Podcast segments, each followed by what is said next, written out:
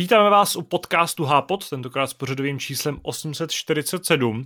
Jeden by řekl, že se vrací takové ty staré dobré časy, respektive se přesouváme o nějaký ten rok dozadu, protože už v druhé epizodě za sebou uslyšíte mě, Tadeáše, to není žádné překvapení, ale taky uslyšíte Davida Plecháčka. Nazdar bazár, jste si stěžovali, že jsem tady dlouho nebyl, tak teď jsem se rozhodl, že vás jako obšťastním svojí přítomností hned takhle krátce po druhý. Ano, je to tak. Po delší době, na druhou stranu bohužel, samozřejmě jsme moc rádi, že tady můžeme mít Davida, ale scházíme se jenom ve dvou, takže ta diskuze nebude tak kyprá a divoká, jak by asi mohla být, ale má to úplně pragmatický důvod, protože ta naše tradiční posila, nebo můj zástupce Radek pořád ještě není dostupný. Respektive ty poslední 2 týdny si dal pauzu kvůli škole, kvůli tomu, že dokončoval státnice, ale my natáčíme ve čtvrtek odpoledne, nebo už těsně k večeru, a už víme, že Radek je, nebo může být zván bakalářem, za což mu takhle na dálku moc gratulujeme. Doufám, že i vy mu pogratulujete, klidně jděte na Discord, napište mu nějaká vlídná slova, ale samozřejmě má to za sebou pár hodin a asi si šel radši oddechnout po těch 2 týdnech šprtání, nebo bylo to asi i díl, ale 2 týdnech toho maximálně intenzivního šprtání, a nechtěl jsem ho zatěžovat tím, že by se vydával do Hápodu, už jenom proto, že zítra, třeba v době, kdy ten podcast vychází, tak už bude v Itálii, kde bude na pracovní cestě za hry, takže tý akce bude mít opravdu hodně na sobě, na svých zádech. Na druhou stranu si myslím, že jak já, tak David jsme dostatečně výřeční na to, aby jsme si to tady jako udělali hezký i spolu. A můžeme si tady, když nás tady neruší žádný takový ty mladíci, nováci, který nemají na hry od Jáno tolik jako my, tak se můžeme bavit o nějakých klasických tématech. Ale vlastně mě nic nenapadá, takže se tradičně budeme bavit o tom, co jsme hráli, nebo v mém případě třeba na co jsem se díval souvisejícího s hrama za poslední týden. I tím, že jsme tady oba jako po týdnu stejně, tak ani nepřipadá v úvahu taková ta klasická hierarchie toho, kdo tady nejdýl nebyl. Ale myslím, že po tom mým setějším úvodu může klidně vyzvat tebe, abys taky popovídal o něčem. Co jsi hrál, o čem bys chtěl vyprávět? A můžeš nám říct vlastně i, jak se máš. Já mám spoustu jako podotků. Já jsem vždycky chtěl jako tak reagovat. Měl jsem super vtipný připomínky, který jsem chtěl tady vsunout do té tvý řeči, ale jak jsi jako jel, tak mi to bylo úplně líto. Ano, já jsem zařadil úplně nejvyšší rychlost. Přesně, já jsem si říkal, kde tam jako hodím tu myšku, abych tě zastavil. A ono to nešlo. V první řadě je mi líto, že Radek je bakalář a není třeba Krušovice, ale prostě si vybral blbej brand, takže bohužel, Radku, prostě příště doufám, že to bude něco trochu lepšího. Chci říct, že kdyby se na vysokoškolský půdě dal získat titul Krušovice, tak by ses o něj jako pokusil, jo? No, člověče, to je docela dobrá otázka, dost možná asi i jo. Otázka je, co by to obnášelo, že jo? Protože myslím si, že profesorem by tam byl Zdeněk. Logicky, ano, kdo jiný z nás by měl být prostě profesorem na takovýmhle oboru. A nevím, jak moc by byl přísnej, a bojím se, že zrovna Zdeněk jako v popíjení piva, nebo to by nemuselo být ani takový to regulární popíjení, ale třeba v degustaci nebo v poznávání by byl úplně strašný. A jak znám prostě Zdeňku, jestli to tak posloucháš, já jako klidně nás vyveď z omylu, ale myslím si, že bys byl úplně jako nechutnej profesor v tom, jak vysoký nárok by si na nás měl. Normálně já bych to pivo úplně zhnusil. Možná. No, ale tak to byla taková jako krátká vsuvka, která možná nebyla ani tak vtipná, ale druhá věc, co mě napadla v té tvý řeči, asi tak o minutu pozdějiš, byla ta, že když jsi říkal, že nás nikdo jako vlastně z těch méně zkušených autorů jako nebude tady zdržovat, takže to téma úplně v klidu může být, jak se herní žurnalistika změnila za posledních 5 let nebo něco podobného, protože s nás úplně označil za takový ty jako harcovníky, kteří zažili úplně všechno, což je samozřejmě v tom krátkém jako sledu úplně nesmyslný, ale vyznělo to velice hezky. Ale no.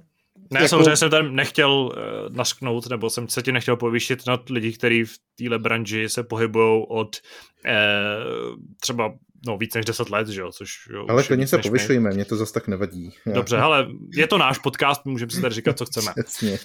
Ale ty se ptáš, jak se mám se dobře, děkuji. Spousta volného času mi teď zabírá starost o psa, protože náš pes byl na operaci s kolenem, ale vzhledem k tomu, že tohle je herní podcast, tak si úplně nemyslím, že by to někoho zvlášť zajímalo. Ale protože zase z druhé strany, když už se teda nestranu, tak ten pes jako dost leží, tak mám toho času docela dost na takový to jako být částečně ve střehu, ale dělat do toho částečně něco jiného. Takže jsem si hledal nějakou zábavu bokem a ta zábava jednak je v této době samozřejmě hokej. Když už jsme ten herní web, můžeme se bavit i o sportech. A jakkoliv mě zajímá samozřejmě mistrovství světa, který právě teď probíhá, tak samozřejmě taky jako docela dost vrcholí i playoff NHL, což bere taky docela dost času. A to je přesně jako takový ten moment, kdy jako od toho hokej člověk zvládne ty oči odvrátit trochu jinam, podívat, co se ten pes dělá nebo ne. Ale když už není ani tohle, tak samozřejmě koukám na televizi. Mm-hmm. A jako asi jediný člověk tvojí generace. Ano, přesně generace. Tak. Ale docela vlastně jsem si nahrál, protože vůbec jsem o tom mluvit nechtěla, ale docela mě jako napadla spojitost. Možná si naši věrní posluchači, protože víme, že někteří nás poslouchají už docela dost let a epizod, tak si vzpomenou, že tak odhadem, jo, hrubým odhadem, tak jako 4-5 let zpátky docela v podcastech frčelo rozebírání Survivoru. A teď nemyslím ten český Survivor, který před pár dny skončil, ale toho specificky teda amerického Survivoru, který ani nevím, jako v jaký souvislosti, tehdy to bylo ještě určitě s Jirkou a nevím, kdo se účastnil dál, kdo vlastně byl tím fanouškem, který mohl rozebírat ty jednotlivé sezóny. Ale já jsem mezi ně patřil taky, protože si pamatuju, že jsme tehdy v té době Survivor sledovali docela intenzivně. A od té doby, co tyhle debaty skončily, tak se přiznám, že jsem jako na tu show ne úplně zanevřel, ale prostě mě tak nějak jako opustila a přestal jsem jí sledovat. Teďkon nás trochu navnaděla ta česká verze, která teda byla brutálně dlouhá a v mnoha ohledech brutálně nezajímavá. Přesto jsme ji teda koukali a dokoukali. Ale zároveň, protože si kvůli NHL předplácím Vojo, což je další bizár a určitě jsem jediný v mojí generaci, který to dělá, tak jsem objevil, že existuje na Voju i australská verze Survivoru, čím si právě nahrávám, aby jsme tady se stáhli k tomuhle, kde jsme zapli úplně náhodný díl, předpokládám, že to je nějaká pátá řada, já si přiznám, že vůbec ne, prostě bylo jako spustit, tam bylo, že jo, tlačítko, jak jsme prostě spustili a vlastně jsme nedělali nic, jestli první, druhou, třetí, čtvrtou, pátou, je v celku jedno. A zjistili jsme úplně náhodou, že tam byl, že v této řadě je Russell, což je naprosto ikonická postava z těch amerických Survivorů, o kterých jsme se přesně bavili těch 5 let zpátky a vlastně to bylo takový hezký připomenutí si starých dobrých dob, kdy jsme tohleto řešili. Takže to byla velice široce pojatá oklika za tím, co já dělám ve volném čase. No a když nedělám tyhle ty věci, tak samozřejmě hraju. Čím se dostáváme asi k tomu, proč jsme tady. Jenom jsem chtěl tak jako naznačit, jestli nám ty chceš naznačit, že pokud lidi mají takový ten problém, že nemají čas hrát, nebo sledovat seriály, nebo se věnovat nějakým těm zálibám, tak jim doporučuješ, aby si pořídili nemocnýho psa? Není to úplně vhodné doporučení, jednak z etického hlediska samozřejmě, a z druhé strany z finančního hlediska, protože mít nemocného psa je kurva drahá záležitost a jakkoliv to dost možná vyřeší nějaký problém s časem, protože rázem odpadnou takový ty věci, tak co, půjdeme se projít, protože rázem nemůžete toho psa nechat doma, takže se projít nejdete a jste doma. Ale jo, no, teoreticky, kdybys to bral úplně do nějakého detailu, tak ten pes tě jako fakt přiková na to jedno místo a ty tam musíš prostě bejt. Takže pokud po tomhletom toužíte, tak je to jedna z variant. Druhá variant je taky být jako single a pak si ten život žít tak nějak sám, jak chceš, ale nevím, pro kterou z nich se člověk radši rozhodne, protože zeptej se Báry, kterou volí, kterou by volala radši. No já mám výhodu, že Bára dneska teďko není ještě doma, takže tyhle ty věci můžu bezpečně pronášet, aniž by mě slyšela a vrhala na mě nevraživé pohledy. No, po tomhle veterinárním okénku se můžeme vrhnout i na ty hry. Já jsem totiž chtěl takový oslý můstek využít od těch seriálů a mluvit já, ale asi nechám tebe. Protože ne, klidně mluv, protože... Okay.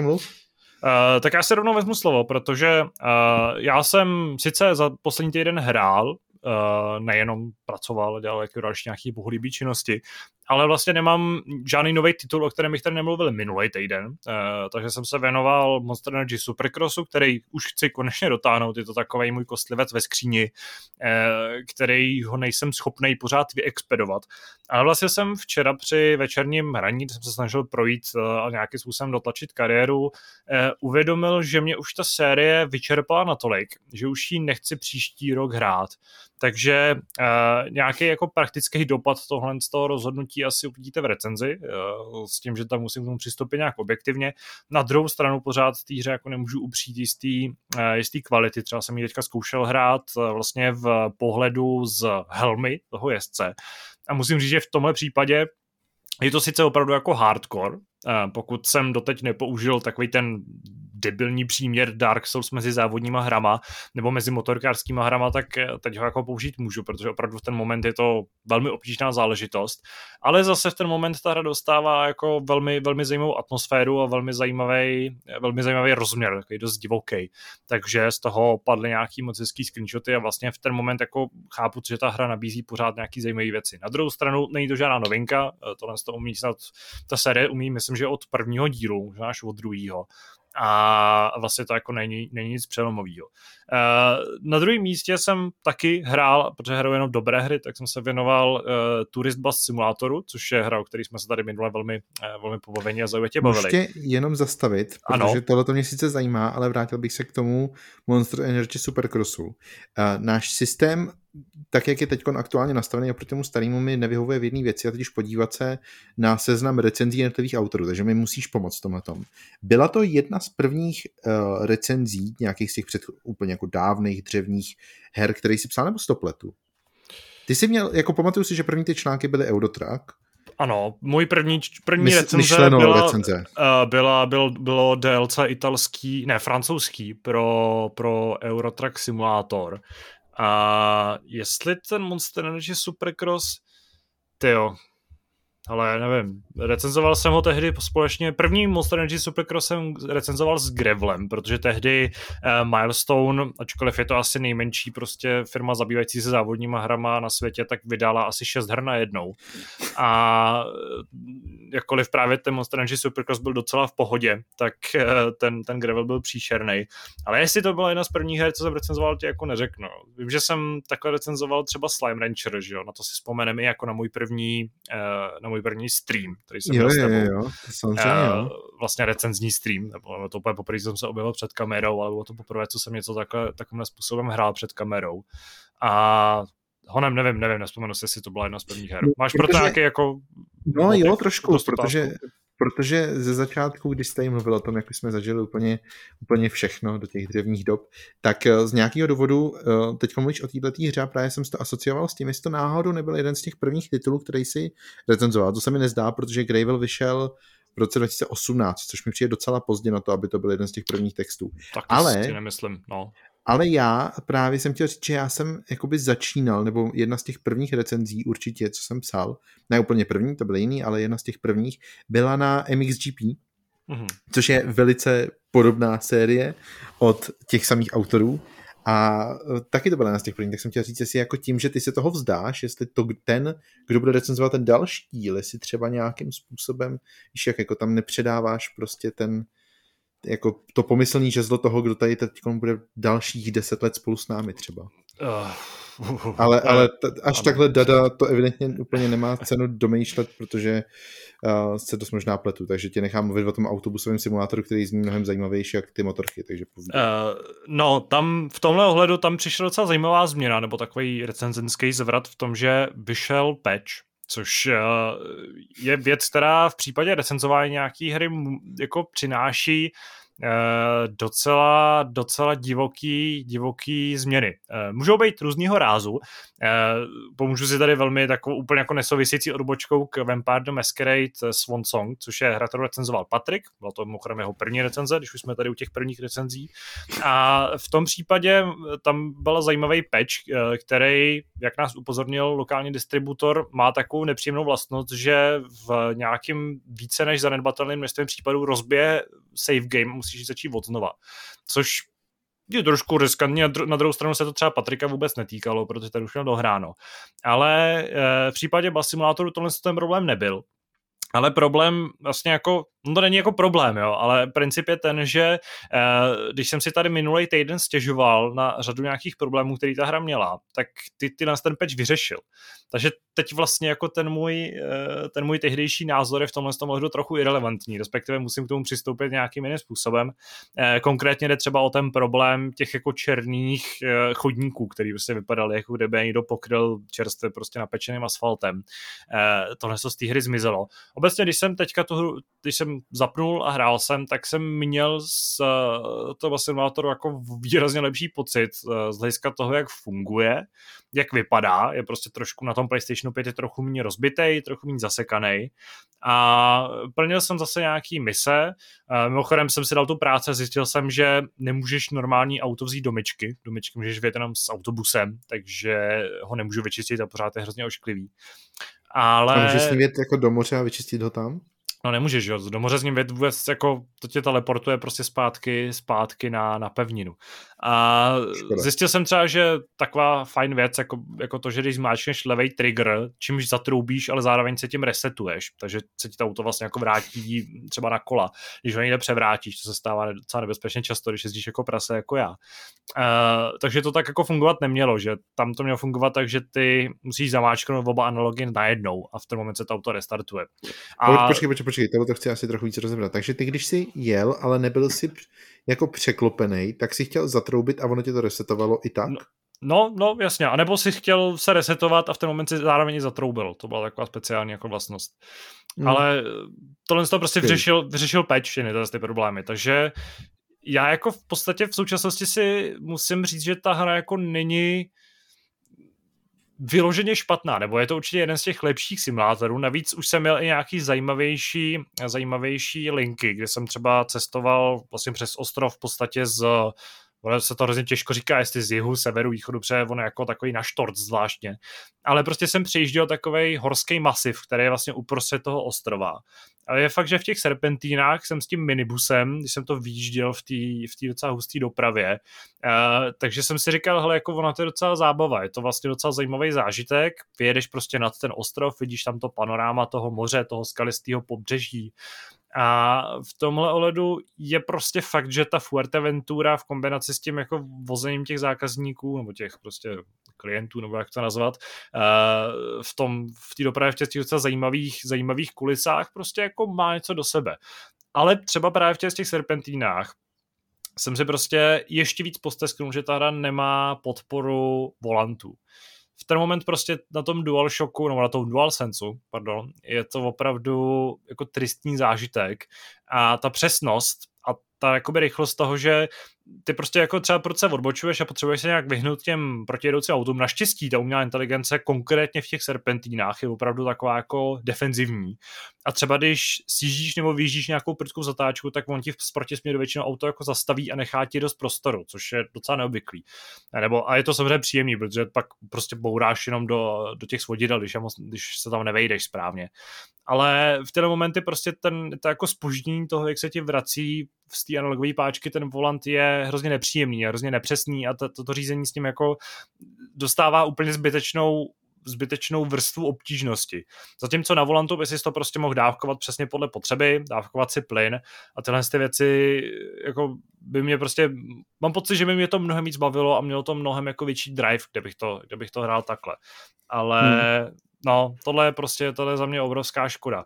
A hele, minule nevím, jestli jsme to vůbec rozebírali, ale u těch her často se stává to, že oni simulujou kde co, ty jsi o tom ostatně mluvil, co všechno tam můžeš dělat a co je vlastně náplní toho řidiče, ale co třeba úplně se jim nedaří simulovat je reálně ten fyzikální model, nebo jakoby ten jízdní model obecně, ale i to, jak se prostě chová ten autobus za nějakých extrémních situací a tak. Jak to je tady, jakoby je to takový ten simulátor ala prostě děláš všechno okolo a to řízení není to hlavní, nebo to řízení je vlastně sice nepřesný, ale relativně aspoň jako věrohodný a zábavný? Hele, je relativně věrohodný, zábavný. Myslím, že v tomhle ohledu ta hra jako vyčnívá nad takovou tou klasickou konkurencí, když bych to nesrovnával třeba s tím, jak je vypilovaný Euro Truck Simulator. Na druhou stranu třeba musím uznat, že mám zkušenosti jsem si v Euro Truck Simulatoru zkoušel do té hry stáhnout modifikaci se Superbem a jezdit vysokou rychlostí po dálnici. Třeba tou 130 km jako dálniční, a samozřejmě i nějakou jako mnohem vyšší, ale o to až tak nejde. I když třeba na autobáhnu samozřejmě jako dává smysl, že jdeš třeba 200. A tam prostě jsem měl problém v tom, že v téhle rychlosti už opravdu ten fyzikální model ten fyzikální model a jízdní model Euro Truck Simulatoru je stavěný na těch jako 0 až 90 nebo 100 km za hodinu, který normálně jedeš tím kamionem. A když tohle když třeba nějakým způsobem mírně zatáčíš, a hrál jsem to na volantu, ne na ovladači, podotýkám, tak prostě v ten moment ta hra se s tím neuměla poradit a o to prostě lítalo vzduchem, převracelo se, děly se tam úplně šílené věci, protože to prostě neumělo už jako kalkulovat s nějakou aerodynamikou nebo nějakým přítlakem, hádám, nebo nějakým držením na silnici. A mám paradoxně pocit, že právě ten bus simulátor nebo Tourist Bus Simulator, díky tomu, že tam jako defaultně jezdíš i s normálním autem, který normálně umí jet 100-120, víc už teda moc nejde, ani nemáš tady, kde se rozjet, protože stejně tam je docela omezená rychlost, myslím, že tam maximum je 110 na dálnici, ale cítím úplně jsem jistý. Tak i tak v těch jako vyšších rychlostech mi přijde, že to auto funguje trošku, ne, nechci říkat realističtějc, ale tak jako čitelnějc a méně šíleně než v Euro Truck Simulátoru. Na druhou stranu zase nechci vůbec srovnávat to, jak ty hry jsou vypilované, jak je tam třeba ten balanc toho jako simulátoru jako takovýho zpracovaný. Jo. Já mám pořád problém prostě s tím, že ten Tourist Bus Simulator jako se snaží simulovat hrozně moc věcí, ale některé ty jako naprosto základní nesimuluje nějak příliš dokonale, jo. Že se hezký, že tady nakupuju prostě zboží do minibaru a nakupuju simkarty s datovým plánem, aby mohl pouštět Wi-Fi v tom autobuse, ale třeba základní jako koncepty ovládání nebo nějakých ovládací rozhraní nejsou úplně dotažený do konce, ale vlastně ten samotný princip toho, jak jezdíš po těch jako linkách, taky není nějak přelomově zajímavý. Takže v tomhle ohledu opravdu jo, jako musím uznat, že když jsme se tady minule, nebo jste se mi tady posmívali, především Aleš, nebo posmívali, jste jako upozorňovali na to, že na Steamu ta hra má docela vysoký hodnocení, takže jí vlastně jako dost sekíruju, neobvykle za to, tak jako ano, musím uznat, že prostě některé ty věci jsou zpracované zajímavě a ta hra jako není nudná, není vyloženě dementní a není vyloženě nehratelná. Jo? Jsou prostě simulátory, kde pokud nepřistoupíš na ty její pravidla totálně, nebo ty jeho, a nepřeneseš se přes hrozně moc nějakých ale, tak jsou prostě totálně nehratelná píčovina, když použiju tohle drsný slovo. Ale v tomhle případě mi to přijde jako celkem jako stravitelná věc. Ale prostě spoustu těch, je na tom vidět, že to je německý simulátor, který je tak trochu jako prostě nevykazuje ty známky toho aspoň dvouáčkového vývoje a je asi třeba s tím k tomu nějakým takovým způsobem přistupovat. Zase chci v tom ještě strávit nějaký čas, tady nás úplně netlačí bota s tím, že by to muselo být nějak honem rychle a chci to prostě... No myslím si, že tohle je docela zajímavý jako bod toho, o čem povídáš. Chceš s tím ještě strávit ten čas? Určitě. Nebo to je spíš tak jako z povinnosti, že máš ale pocit, že bys tomu ještě měl věnovat ten čas, protože to jsou diametrálně odlišné věci. Ještě jsem neprojel celý ten ostrov a hlavně jsem teda většinu času, nebo pořád jsem hodně času strávil mimo ten autobus a ne za volantem, což myslím, že v rámci Tourist Bus Simulatoru by jako bylo záhodno mít trošku víc pod palcem, ale je fakt, že už zase jako, už mám docela dobrý obrázek o tom, jaká ta hra je. Ale asi už do toho nebudu tady u toho zbytečně ztrácet čas, protože jsem tady zmiňoval ten oslý můstek se seriálama, protože to je ta asi jediná jako aktuální nebo novější věc, o které chci mluvit. Protože myslím, že to je včera, 18. května, vyšla poslední epizoda seriálu Halo.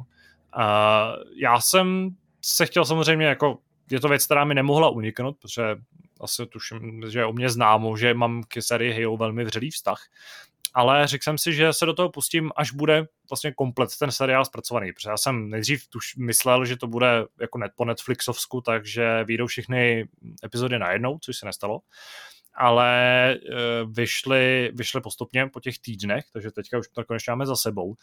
Já jsem nicméně se k tomu dostal až dneska, takže jsem vlastně viděl epizodu a půl, takže můžu nabízet spíš takový jako first feeling. Příští týden doufám, že se to schrnu jako v celý té kráse. Ale vlastně v průběhu toho, když vycházeli, tak jsem si jako nečet nějaký reakce třeba v komunitě, nebo jsem nečet recenze, až na to, co vyloženě jako mi někdo nacpal do chřtánu třeba na sociálních sítích. A kromě toho, že asi jste nepřehlídli, že třeba Master Chief měl sex, což je velmi zajímavý, tak se na ten seriál jako snášly taky docela rozporuplný reakce. Já jsem se snažil držet jako trošku stranou, ale zase jsem se jako snažil stlačit své očekávání na úplný minimum, abych byl aspoň příjemně překvapený. A myslím, že ten postup se mi vyplatil, protože po zhlédnutí první epizody a nějakých 10 minut z té druhé jsem vlastně docela příjemně překvapený tím, jaký to je. asi zatím nemůžu hodnotit jako komplet nějaký kvality, jako třeba toho příběhu nebo zápletky, nebo toho, jak vlastně bude postupem času se ten svět vyvíjet. Kromě toho, že už jsem viděl, že prostě v řadách Covenant, jako jedna z těch hlavních záporných postav je člověk, což je prostě totální nesmysl a trošku mě to jako vysírá. A mnohem víc než to, že některé postavy prostě mají nějakou jinou, že jsou jako černý, bych to řekl úplně na rovinu, což je třeba Jacob Keyes a Miranda Keyes, tak jsou vlastně jako černošská rodina, což jako who cares prostě a navíc jsou to dost charismatický herci obsazený, takže tohle se mi vlastně líbí. Ostatně ta hra má jako jiný v podstatě univerzum, než ta, teda ten seriál má jiný univerzum, než vlastně ta herní a knižní předloha. A tam, že to je asi na tom to nejhorší, ne? Jakoby ten největší prohřešek. No tak mě to vlastně jako nevadí, protože je to, právě se to tím, že je to vlastně silver storyline, což se odráží v tom, že Master Chief není součástí blue týmu, ale silver týmu. A můžou si díky tomu autoři dělat, co chtějí, ale na druhou stranu, jako to, co zatím ukazovali, tak zaspracovává docela zajímavou část toho jako původního univerza nebo toho lore, kde pořád tam vidím spoustu styčných prvků.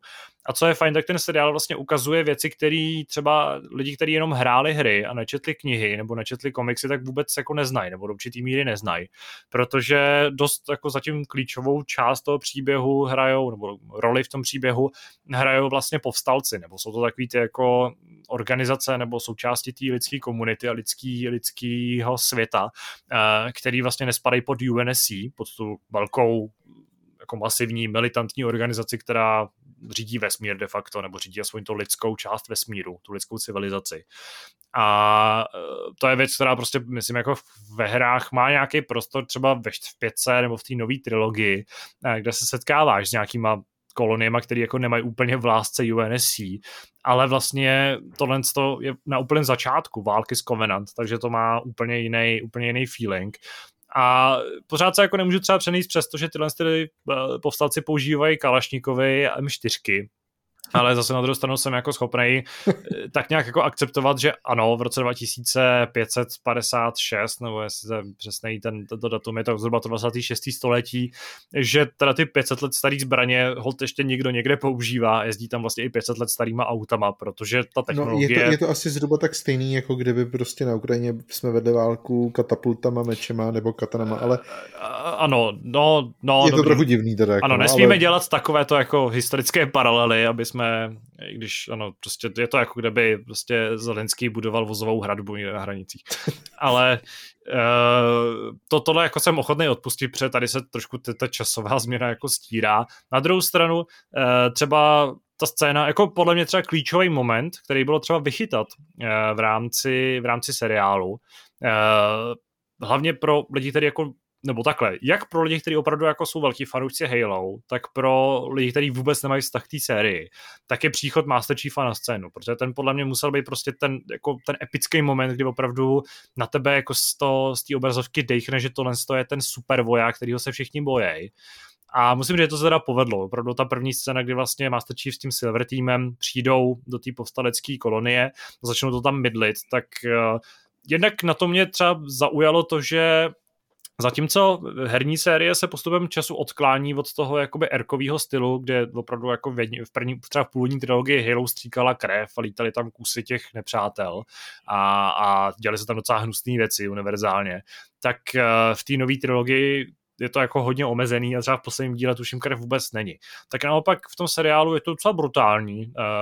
Dokonce tam jako jsou děti rozstřílený na kusy plazmovýma zbraněma a prostě je tam v podstatě taková jako no ne genocida, ale je tam prostě taková dost znepokojivá scéna toho, jak vlastně Covenant, jak ty elíci sangíly vlastně plazmovýma zbraněma tam se smažejí relativně bezbraný obyvatelstvo.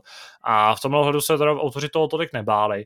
A pak ty soubojové scény, nebo ty scény, kde Master Chief a další Spartani bojujou s těmi elites, tak jsou opravdu cool a opravdu i to nazvučení toho, kdy prostě jsou tam ty zvuky štítů dobíjení, zvuky zbraní jsou docela cool, zvuky ostřelovačky jsou super, jsou tam třeba takový ty ambientní zvuky toho, že když se hejbou ty Spartani, tak jim jako vrže to brnění, nebo dělá takový ten jako magnetický zvuk toho, jak se to pohybuje, jak jim duněj nohy, protože prostě Spartani mají jako stovky kilogramů váhy nebo hmotnosti, jsou to prostě tanky chodící. A je z nich opravdu i třeba z těch scén, kdy se pohybují mezi ostatníma vojákama nebo mezi nějakým lidským personálem tam některých planet, tak je prostě znát, že to jsou opravdu jako kolosální vojáci, supervojáci, kterých se tam všichni bojejí, který mají všichni divný přístup. A hezký je taky, že je to taková, vlastně takový zrcadlení toho, že ty seš z her zvyklej, že prostě Spartani jsou jako superhrdinové, jsou to ty ultimátní lidský zbraně, který všichni milujou a vzlížejí k nim. Ačkoliv se prostě třeba právě z Guardians snažili autoři jako tam hrát na nějakou notu toho, té šedý zóny, ve které operujou. Ale tady vlastně díky tomu, že hrdinové tam jsou i z té řady těch povstalců, tak vidíš tu ten pohled vlastně, který považuje Spartany za nějaký jako šílený magory, jako stroje, který zabíjejí lidi, a UNSC považují za takovou tu jako nějakou jako dystopickou organizaci, která se snaží všechno ovládnout pod nějakou svoji tvrdou ruku. Takže tohle je jako zajímavý pohled. A to je taky city. Něco, co jako vlastně má svoje kořeny někde jinde, jo, než jenom v tom seriálu? Přesně tak, to je normálně, to je jakoby součást toho loru, kde prostě jako ani to UNSC není žádná jako zázračná organizace a všichni není černobílí a některý vlastně pořád je tam hodně politikaření i jako vlastně v té předloze a je tam hodně korupce a tohle to všechno tam jako má své místo, ale v těch hrách to jako naprosto logicky nevidíš, protože to prostě by mu potřebovalo nějaký politický spin-off, jo? Nějakou 4x strategii. Pro ně třeba taková jako 4x strategie a nebo nějaká adventura příběhová, aby klidně taky do světa Halo šla báječně zasadit a trochu líp by to ukázalo ten svět. Ale v klasický FPSce, kde jako chceš prostě zabíjet emzáky nebo střílet navzájem po sobě nebo prostě házet granáty a jezdit Warthogem, tak tam samozřejmě tohle úplně nemá místo. Ale v tom seriálu to jako své místo má, má to své opodstatnění. A právě z tohohle důvodu mi ani nevadí, že prostě Master Chief jako mnohem ukecanější, má emoce a sundává si pořád helmu a pořád mu koukáš do obliče. Protože jakkoliv jsem na začátku stál spíš na té straně barikády, když došlo k tomu odhalení, že Master Chief bude sundovat helmu. Barikády těch jako hráčů, který byli takový jako prostě můj Master Chief si nikdy nesundal helmu a já ho jako, je to takový ten tajemný hrdina. Tak je fakt, že v tom seriálu jako by to asi moc nefungovalo, no, by to prostě bylo hrozně tupý, bylo by to takový divný. A v tomhle ohledu je to prostě jako vyváženě zpracovaný. Tady si myslím, že se povedlo jako těm tvůrcům jako opravdu nějakým způsobem to jako chytí za správnej konec, ačkoliv jsem jim v tomhle ohledu malinko nevěřil.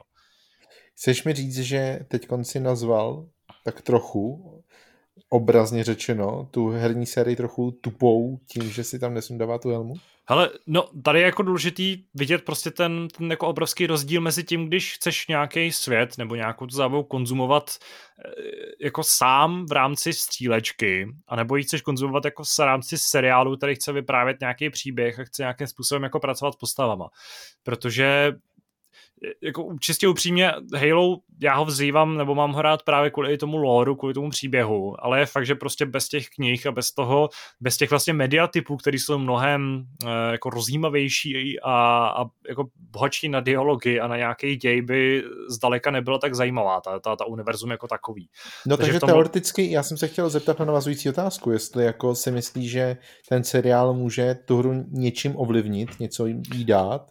Nebo obecně no, nemyslím si nutně tu hru, ale možná jakoby ten svět, jako tyhle ty věci, tak teoreticky si ale možná řekl, že jako jo, že je vidět, že nebo ne je vidět, to je špatně řečený, že čistě technicky vymyslet něco, co by fungovalo líp po příběhové stránce, by možná tomu světu slušelo taky, když to funguje v tom seriálu. Jestli chápu dobře, že to funguje v tom seriálu.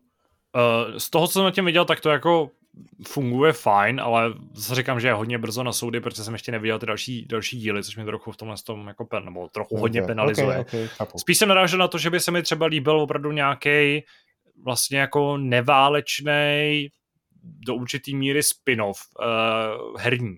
Protože zatím jako Halo opravdu jsou jenom střílečky, nebo top-down střílečky, nebo strategie.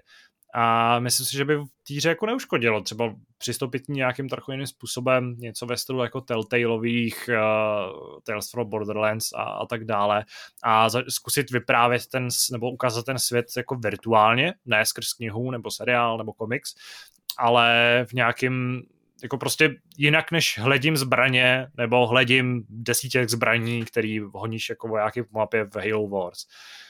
A to by podle mě bylo jako zajímavá možnost, která by byla třeba využít a možná i ten seriál by tomu jako trochu mohl pomoct. Nicméně si mi tím trochu vzal vítr z plachy, protože jsem měl jako už naladěno na nějaký další věci, které jsem chtěl zmínit, ale vlastně nevím. Asi to vezmu tak jako už z rychlíku. Třeba z efekty, nějaký jako produční hodnoty přijdou v pohodě, to vypadá to dobře, jak jsem říkal, tak třeba ty kulisy, to jak jsou zpracovaný Spartani, tak to mi přijde opravdu super. Je tam trošku větší zaměření vlastně na historii Master Chiefa a to je to, co jsem chtěl zmínit, co jako musím hodně pochválit, tak vlastně casting Pabla Schreibera je fajn, i když hlasem prostě jako původní obsazení, jméno se teďka honem nespomenu, samozřejmě je mnohem charismatičtější a mám ho jako spojehnýho s Master Chiefem, ale vlastně v obličeji a jsou tam i pohledy vlastně do dětství a mládežnictví Master Chiefa a Johna 117, tak tam je hrozně super, že opravdu že ta postava je extrémně podobná tomu, co my známe vlastně z těch cutscén z Halo 4 anebo z komiksů. Že v tomhle se opravdu povedlo vybrat jako typologicky přesně dokonalou postavu. Takže na jednu stranu můžete tady štěkat, nebo můžou fanoušci štěkat, že některé postavy prošli takovým tím jako tou změnou etnicity, aby to bylo trošku takový pestřejší, ale třeba v tomhle tom ohledu se prostě povedlo nakáslat úplně dokonalou postavu za mě. V tomhle tom jako čistě ve tváři je Master Chief jako dokonale nakastovaná postava. Abych to jak uzavřel, tak moc se těším, až si pustím další díl, až dotočíme to na ten podcast třeba, a až se do toho pořádně pustím a pak to nějakým způsobem samozřejmě rozeberu v článku a budeme se o tom nějakým rozlekečným způsobem bavit dál. Jediný problém pořád zůstává v tom, že je to exkluzivita Paramountu na streamovací službě Paramount+, která není oficiálně dostupná v Evropě.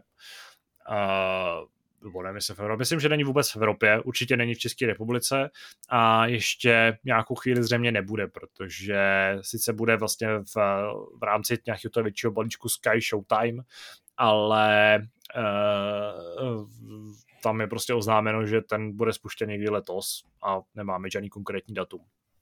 A samozřejmě to znamená, že si budete muset předplácet novou službu. Takže nebudu tady rozebírat, jaký jsou možnosti, jak Halo sledovat nějakým jiným způsobem. Samozřejmě existují VPNky a další nějaké takové metody a na to už si musíte přijít sami. Je to trochu nepříjemný v tom, že pokud opravdu už jste jako zvyklí a zlenivělí z toho, že máte prostě 6 streamovacích služeb a Game Pass a vlastně už vás vůbec jako nezajímá, jestli věci jsou někde dostupný, tak tohle je takový nepříjemný hruk zpátky. A tím bych moje vyprávění uzavřel a předávám slovo tobě. No, když o tom tak mluvíš, tak musím říct, že mě tohleto rozčiluje taky čím dál tím víc. A doufám, že to jako není ta budoucnost těch her, že ta bude přece jen trochu víc centralizovaná. Ale to je jenom taková malá vstupka k tomu úplnému závěru. Možná by mě jenom zajímalo k tomu Halo, jestli byste jako doporučil někomu, kdo teda opravdu ten svět nezná, třeba jako mě. Jo, to je vlastně věc, kterou jsem chtěl zmínit úplně na začátku, že jsem se právě těšil na to, že u Zaklínače jsem k tomu přistupoval jako člověk, který dobře hrál hry, ale jako nečetl jsem knižní předlohu. Takže jsem malinko tápal, snažil se jako chytit, i když jsem nějaký základní povědomí o tom světě měl. A v tomhle případě naopak k tomu přistupuji úplně opačným způsobem, takže by mě hrozně zajímalo, jestli se v tom dokáže rychle zorientovat člověk, který jako vůbec nemá tušení, co jsou Spartani, co je UNSC, jak jako funguje ten svět, jak fungují technologie, jaký tam jsou nějaký vztahy mezi těma jednotlivýma frakcema. A asi bych doporučil to určitě vyzkoušet, protože pokud máte aspoň trochu rádi sci-fi, tak myslím, že vůbec nezáleží na tom, jestli znáte předlohu nebo ne. A svět Halo prostě má svůj charakter, má svoji nějaký specifika a dovolím si tvrdit, že ten seriál jako není špatný. ne, zatím nebudu hodnotit nějak víc, jestli jako je fajn, jestli je povedený, nebo jestli jsou tam nějaký slabší body, to si nechám až na to, až budu mít sednutej, nebo první sezónu celou, kde si zhodnotím nějaký úskalí toho zpracování, ale takhle musím říct, že to je jako docela zábavná, akční, poměrně jako vysokorozpočtová, drsná scifárna, která by vás mohla bavit, pokud něco podobného nebo na něco podobného máte na ladíno. OK, to je taková poloodpověď, ale já se s tím asi spokojím. Prostě možná bychom to dali a možná taky ne. No, jako takhle, no, určitě doporučuji to vyzkoušet, ale nezaručuji, že tě to jako bude vyloženě zaujme natolik, že sežereš prostě celou tu sezónu na jeden nádech. Chápu. No nic, tak jo, tak to by bylo Halo. Já půjdu poněkud jiným, ale opět vysokorozpočtovým hrám, který jsem měl dlouhodobě ve svém hledáčku. Minule jsem tady mluvil o GTA Vice City, možná si na to vzpomenete, na debatu a pohoršení, ale to, že jsem to ještě nikdy nedohrál. Nikdy se to asi ani nestane, protože já jsem tu hru vzal a smazal, tak moc mě na konci naštvala tím, jak vlastně, kolik času bych do ní musel investovat, vlastně ani nevím, jakýma aktivitama, protože většinu těch věcí jsem měl vyzobaných a potřeboval jsem si našetřit jenom ty peníze na to, abych si nakoupil ty jednotlivý věci a splnil ty jejich úkoly, aby jsme otevřeli ty poslední mise. Poslední, co jsem dělal, byla nějaká rozvážel jsem nějaký drogy a byl tam úkol jako prodatých 50, což by mi trvalo teda fakt docela dlouho a to už nějak extra nebavilo, tak jsem si řekl, že vlastně jako vím, co by následovalo dál, následovalo by pár generických misí a pak by následovaly 2 příběhové mise a to mi za to asi nestojí.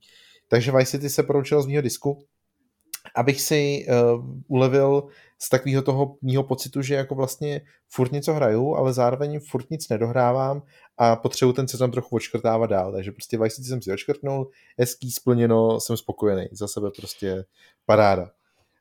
No a přišel jsem teda k tomu dalšímu GTAčku, který jsem nikdy nedohrál, což je 5, já jsem o tom taky určitě mluvil, takže pro někoho z vás možná teď přišlo, on to ještě nikdy nedohrál a pro někoho, no to už říkal asi 10krát.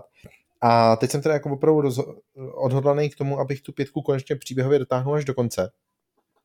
A samozřejmě vzhledem k tomu, že vyšla ta vylepšená edice, tak teď je ta ideální doba, kdy to udělat.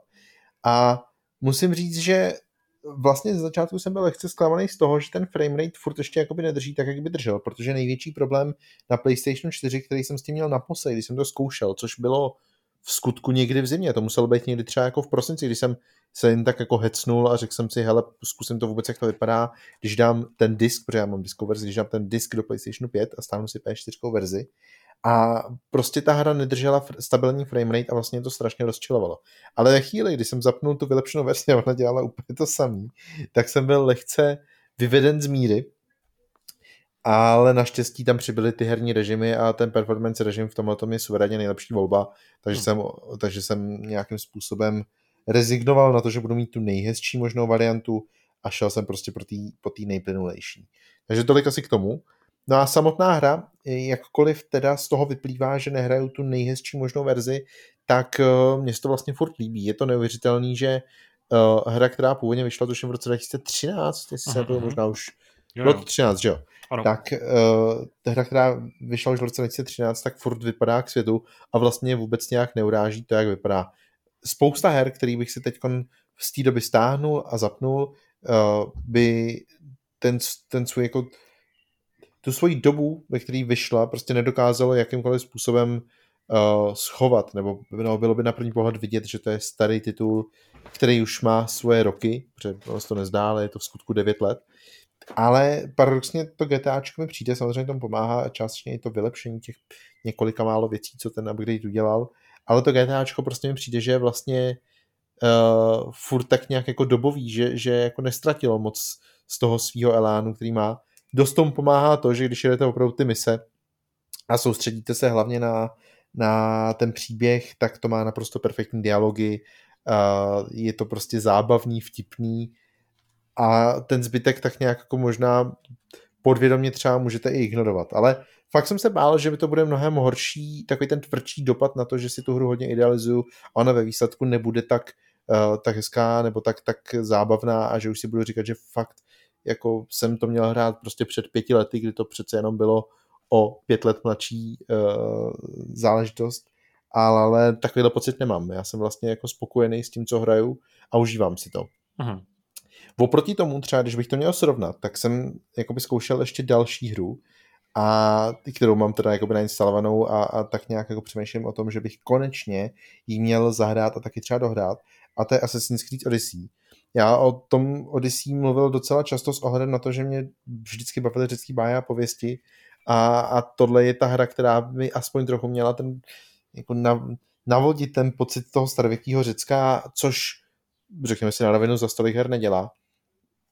A nechci úplně říct, že by to Odyssey jako v mých očích bylo starší, protože není, ta hra je pochopitelně ostřejší, hezčí a všechno. Ale je fakt, že i že jako takový velký rozdíl mezi nimi vlastně ani nevidím. Vůbec to nechci nějak jako brát jako bernou minci, jo? Že teď jsem tady řekl, ty hry vypadají stejně, tak to určitě není. Ale ten první pocit, když člověk tu hru zapne, tak já jsem vlastně čekal, že to Odyssey bude vypadat líp, než vypadá. Ano, nevypadá, protože ono už taky je prostě 3 roky, možná 4 roky starou hrou. Takže malinko jsem z toho vlastně víc zklamaný, co se týče té grafiky, než toho GTAčka, což je trochu paradox. No ale jsou to hry, které mě teď budou provázet asi v následujících volných chvílích, pokud teda nebudu recenzovat zrovna něco, co bude třeba novější a zajímavější, tak to jsou hry, které mě budou provázet celou dlouhou dobu, protože věřím tomu, že i když se budu držet striktně těch hlavních dělových linek, což je takový ten můj úzus, pokud dohrávám hry, který jsem si vždycky chtěl zahrát a chtěl jsem jakoby poznat ty jejich příběhy, což platí pro obě dvě, tak že tam úplně nechci ztrácet nějaký stovky hodin. V obou dvou hrách to jde, ale v případě Assassina vím, že ty okolní věci jakoby znám natolik dobře, že vlastně mě tam nic nemá co překvapit, takže mě zajímá jenom to, jak vypadá ten svět, to, co ta série v té době přinesla teda samozřejmě novýho, a to, jak je zasazená do té doby, protože, jak už jsem řekl, ta doba je hlavně tomu největší lákadlo pro mě.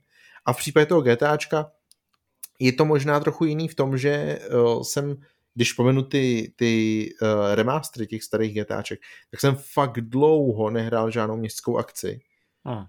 Jo, přemýšlím, co bylo, jako ryze městskou akci jsem fakt nehrál, ani nepamatuju. Naposledy takhle, když takhle o něčem mluvím, o něčem podobném, tak mě napadá, když jsem tak 1,5 roku, možná už 2 roky, možná i díl, já fakt vůbec nevím, naposledy hrál Infamous. A to samozřejmě není jako městská akce v tom pravém slova smyslu, no.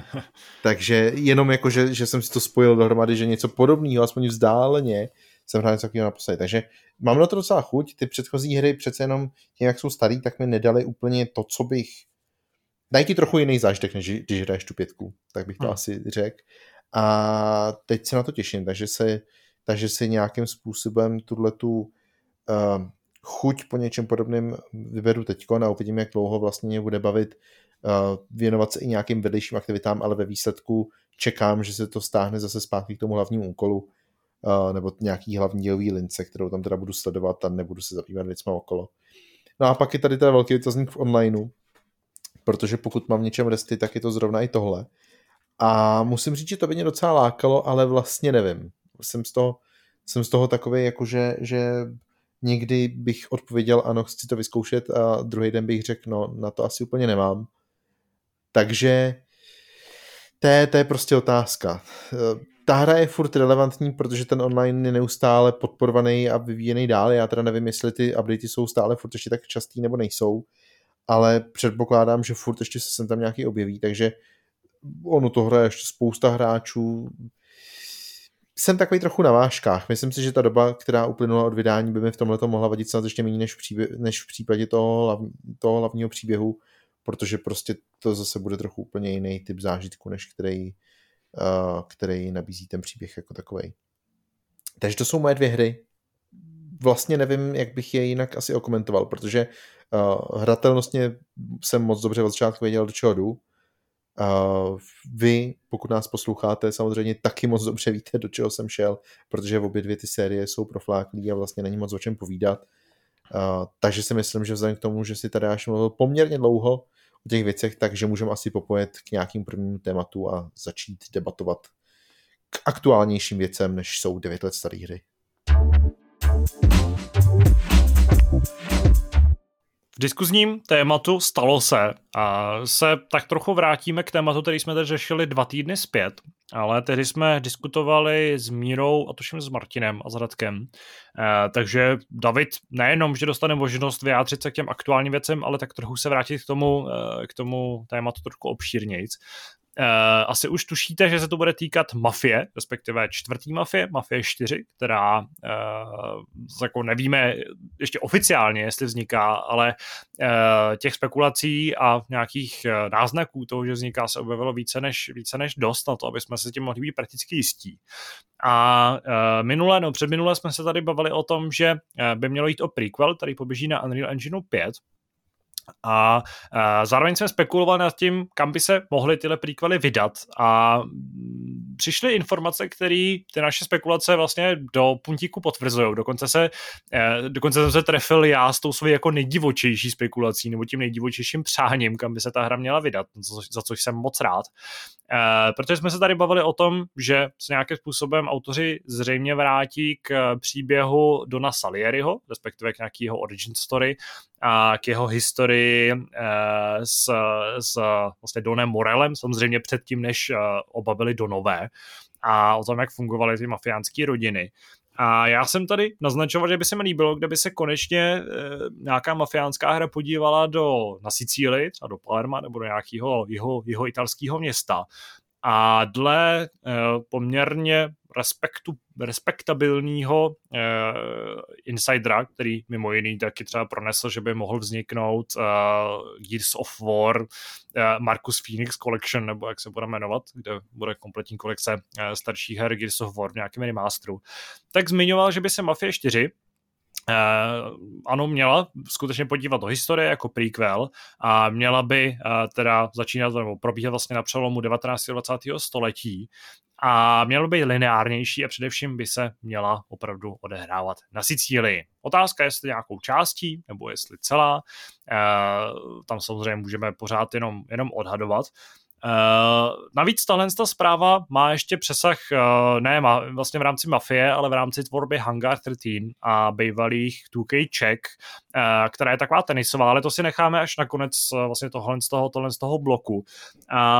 Otevřu to jednoduše tím, co ty vlastně říkáš na ty spekulace, protože my jsme se tady o tom bavili poměrně obšírně, ale ty si k tomu nemohl vlastně tehdy nic říct, protože jsi samozřejmě nebyl součástí té epizody, že jak se ti líbí představa prequelu Mafie, vybudovaná Unreal Engineu 5, část výrazně lineární a zasazená na Sicílii. No, v první řadě jsem opravdu rád, že ta série není mrtvá a že nějakým způsobem se s ní pracuje. To je, myslím, to nejdůležitější. Kdybych tady před těma 14 dny jako něco říkal, tak je to hlavně tohle, protože po té trojce si myslím, že ten její osud byl hodně nahnutý a že ve výsledku taky jako žádná další mafie už vzniknout nemusela. Takže pokud skutečně tohleto se ukáže jako pravda, což už tak nějak asi jako víme, že je pravda, tak jako opravdu jsem rád, že ať už ta mafie bude jakákoliv, takže vůbec vzniká. Za druhý, teď už jako přichází to složitější určovat tu dobu a určovat to, kam bych si přál, aby ta série vůbec směřovala, protože já si nepamatuju, upřímně řečeno si opravdu nepamatuju, co jsem říkal tehdy na to, když oznámili trojku, která se bude odehrát mnohem později. Mám pocit, že tehdy by mi to asi za stolik nevadilo, zpětně viděno, ale si myslím, že to nebyl úplně šťastný krok. Ale jestli se mi vlastně teďko něco moc nelíbí, tak je to, že oni si vytyčili nějakou cestu posunout se dopředu a to dělají takhle razantní krok vrátit se zpátky. Já moc nemám rád totiž, když ty série jako cestují takhle výrazně v čase, ačkoliv chápu, že všechny ty hry spolu souvisely relativně volně, tak ale nějaký pojítko měli a vlastně chronologicky se vyvíjeli furt kupředu. A nejenom tady budeme mít v mých očích spíš jako spin-off, než reálně 4, jo? Což je možná trochu tvrdý takhle říct, ale mám rád prostě, když ty díly tak nějak hezky jsou napáskovaný za sebe. Ale to je jenom spíš takový jako pocit toho, co by se mi líbilo, jako kdyby ta série měla nastavenou vizi a prostě za ní šla. To, že se teď vracejí zpátky a ještě navíc vytahují postavu z prvního dílu, si myslím, že je přesně nějaký to pragmatický rozhodnutí na základě toho, že si ověřili, že ta trojka přece jenom asi netáhla tolik a že si dost možná i v 2K tak nějak Take-Two spíš si tak nějak jako řekli, že vydávat se směrem kupředu, někam jako opravdu ke konkurenci GTAčka není úplně šťastnou volbou, i s ohledem na to, že se jim nepovedly spíš ty části okolo, než jako samotná nějaká akce. Zase se jim nepodařilo zaplnit to město, vlastně ta městská akce jako sama o sobě úplně nefungovala. A že by možná bylo lepší teda jít jako spíš tou mafiánskou cestou à la Kmotra, tak prostě se vydali na tu druhou stranu a ještě navíc volili tu ikonickou Itálii, která je té mafie asi jako nejvíc na tom zaslíbená. Takže si myslím, že to je ryze obchodní rozhodnutí toho, jak vlastně ta série se chce prodávat a jakým způsobem bude nějakým způsobem marketovaná, jak bude pozicovaná na trh, a ten zbytek je tak trochu jako okolo. Jo. Ale když se odlínu od tohohle biznisového, toho spíš jak tohle vzniklo, tak jakoby teď koncem za to rozhodně rád, protože si nedokážu představit, že bychom měli další mafii třeba v 80. letech. Bojím se, že se vracejí až moc hluboko, že pokud se opravdu ukáže pravdivý to, že by se to mělo odehrávat někde na přelomu století, to znamená roky 1890, řekněme, až 1910 třeba, já fakt nevím, jak velký rozpěl to může být, protože ten rumor mluví opravdu jenom o tom, že to je přelom, tak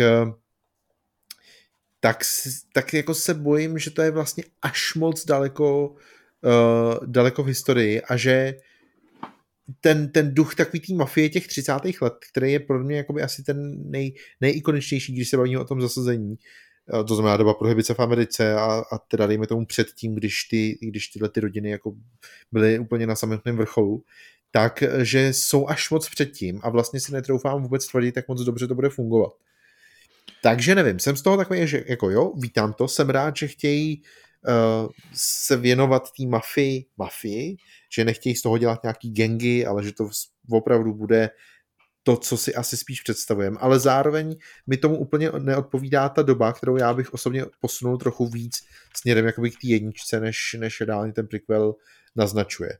Ale těžko říct, možná, že opravdu ten výsledek bude trošičku jiný. Ostatně tyhle ty věci, sám si to říkal, ono se mluví o tom, že to bude zasazení na Sicílii, ale to neznamená, že se tam bude odehrávat celá hra, ačkoliv já bych to teda tipnul, že to bude opravdu jako to main zasazení, že prostě pokud to je pravda, takže to bude ta jedna lokace, která tam někde bude a třeba to bude i celý ostrov, nemuselo by to být zase takový problém. A tudíž bych typoval, že i ta doba bude sedět jako docela přesně, že pokud se bavíme o tom přelomu, tak prostě to bude roky 1901 třeba, nevím. Ale fakt nevím, no, jsem z toho takovej jako nedůvěřivej. To je asi to slovo. No, ale já jsem z toho nadšenej. Ačkoliv jsem si teda taky představoval spíš tu Sicílii jako nějaký trošku pozdější době. Jenom bych chtěl vlastně poznamenat takovou zajímavou paralelu v rámci městských nebo akcí v otevřeném světě, protože tím, že je zasazená teda na přelom tisíciletí, tak je mimochodem století, tak bude mimochodem mafie vlastně soudoba záležitost Red Dead Redemption. Já jsem na to přesně myslel, že já jsem to nechtěl vytahovat, protože mi to přišlo hodně jako vzdálený ale to je přesně ono, jako ten Red Dead 2 byla ta doba, že jo? No, oba díly. Red Dead 2 byla 1899, teď jsem to hledal, a Red Dead Redemption první se odehrává v roce 1912 až 14. Ok, respektive tak no. Dobře, tak sorry, já jsem tu dvojku zmínil s tím, že to je spíš ta hra, kterou já jsem hrál, tu jedničku jsem jenom viděl v Dohrajte s námi, ale oba dva vlastně ty díly si tak nějak jako asociujeme s tím, že to jsou ty doby, kdy ty koupové prostě už jako, nechci říct vymírají, ale že ta doba prostě se posouvá a už jim jako nepřeje. A ačkoliv chápu, že jako v situace v Americe a v Evropě byla diametrálně odlišná, tak pořád je to strašně zvláštní, když si vlastně ty hry postavíš vedle sebe a řekneš si, bude to odehrávat ve stejné době a je to o mafii. No, tady je k tomu vlastně docela zajímavý, taky toto zasazení vlastně ve výsledku dává smysl možná víc, než kdyby to teda bylo v Americe, už jenom protože já jsem si, bohužel nejsem úplně odborník na historii, ani na historii mafie, ale otevřel jsem si encyklopedii Britanniku a rychle jsem si přečetl nějaký jako takový základní kontextuální rámec toho, jak funguje mafie. A právě kolem roku 1900 je zajímavý, že se vlastně v mafii, na Sicílii konkrétně, různý mafiánský rodiny a nějaký té organizace pomalu spojovaly do takového vlastně konfederačního stylu, kterým totálně kontrolovali ekonomiku vlastně celého ostrova nebo celého toho regionu. Takže v tomhle ohledu si myslím, že tady mají opravdu autoři vlastně prostor, z Hangar 13 mají prostor jako dělat si úplně co chtějí a vybudovat na tom jako extrémně zajímavý dobový jako historický exkurs, který by v Americe podle mě jako nefungoval, nebo by prostě musel vypadat trošku jinak, musel by se nějakým způsobem tam třeba koketovat právě s těma kovbojema, nebo s tím koncem té jako zlaté éry vlastně toho divokého západu. A tohle z toho myslím, že je docela zajímavý krok a když teďka jsem si přečetl i tohle z toho nějaký kontext, tak se na to těším ještě o něco víc. Na druhou stranu tam je třeba zajímavý ten efekt toho, že to znamená, že jako bude mít mafii bez aut, protože v roce 1900, nebo na přelomu z těch století, skutečně jako automobilový průmysl byl v totálních plenkách, ne, že by neexistoval, ale jako samozřejmě nemohlo se to ani rovnat s tím, co jsme viděli v první mafii, nemluvím o těch dalších, a obzvlášť teda jako ještě mám pochybnosti o tom, na jaký úrovni byl v jižní Itálii, nebo v jižní Evropě obecně, nebo na Sicílii. A myslím, že tam prostě v tomhle tom cítím možnost toho, že ta hra bude pojetím, tempem, zpracováním i nějakým jako temperamentem obecně, výrazně odlišná od těch dalších tří. Jakkoliv i Mafie 1, 2, 3, každá má úplně vlastně jiný styl a má takový vlastní ksicht a hodně se od sebe lišej. I třeba tím, jaký právě třeba tempo tomu nastavují ty auta, protože trojka už je taková hodně moderní, zběsilá, driftovací záležitost, zatímco jednička je prostě charakteristická těma kraxnama, který sotva jedou. Ale tohle to asi kompletně mi dává takový obrázek toho, že by to mohlo být opravdu, pokud se to chytí za dobrý konec, tak by to mohla být jako opravdu zajímavá, originální záležitost a hraje tomu do karet i to, že tenhle ten motiv je podle mě úplně neprozkoumaný ve hrách. Zatímco jo, jako 70ky nebo 60ky, teď si nespomenu honem, kde se odehrávala to bylo konec 60. let, tam předpokládám, Mafie 3, tak to je prostě nejvíc profanovaný motiv snad, co existuje v rámci nějakých jako historických jako ve filmech teda především. No právě, jakože v těch hrách to taky bylo dost neokoukaný, já jsem právě nemyslím... No dobře, ale válka ve Vietnamu taky jako není zas tak neokoukaná věc herně, jak občas tvrdíme. A přeci jen, ano, ale není to prostě přelom 18., 19. a 20. století v jižní Itálii. To je prostě velmi zajímavá záležitost a můžou prostě vyprávět trošku jiný ten origin story mafie a třeba tohle je věc, která může potěšit hráči, kteří si stěžovali na to, že třeba trojka už úplně jako odbočila od takového toho, co tady zmiňoval, takového toho jako kravaťáckého omerta stylu mafie, zatímco tady to naopak bude ty totální kořeny, kde ty tradice vlastně ještě nebudou vycházet, jako, že to nebude jako tradice nějaká převzatá historicky, ale že to vlastně ale bude tam vznikat. Ano, bude, no nevím, jestli bude vznikat, protože ta historie vlastně mafie je opravdu dlouhá, ale bude to prostě mít úplně jiný punc a na to se hrozně těším. Ty jsi mluvil docela zajímavý o tom, že vlastně tam nebudou auta, což je naprosto logický. Možná tam budou, těžko říct, jo. Ale schválně se rychle podívám, jak... Jestli tam budou, tak tam budou podobným způsobem, jako byly v tom Red Deadu, totiž že to bude nějaká technická vymoženost, která nebude pro všechny, ale spíš si myslím, že to je docela zajímavá myšlenka s ohledem na to, že... Ono se tam mluví taky o tom, že ta hra by měla být výrazně lineárnější. Aha. A docela by mě zajímalo, co přesně tohleto znamená, protože tak, jak my vnímáme Mafii, totiž jako hru se zasadnou do vyloženě jako otevřeného světa, byť ne vždycky s úplně bohatou herní náplní v tom otevřeném světě, tak si myslím, že tady může být ještě víc pokousaný o to, že přesně jako ty bys v tom světě neměl dost možná ani jak to říct, jako co dělat s ohledem na to, že prostě přesně na ty auta nejsou, nebo že ten svět bude rázem muset na to reagovat úplně jinak. Víme třeba, že ten Red Dead zvládnul úplně v pohodě postavit otevřený svět i v této době, ale upřímně jako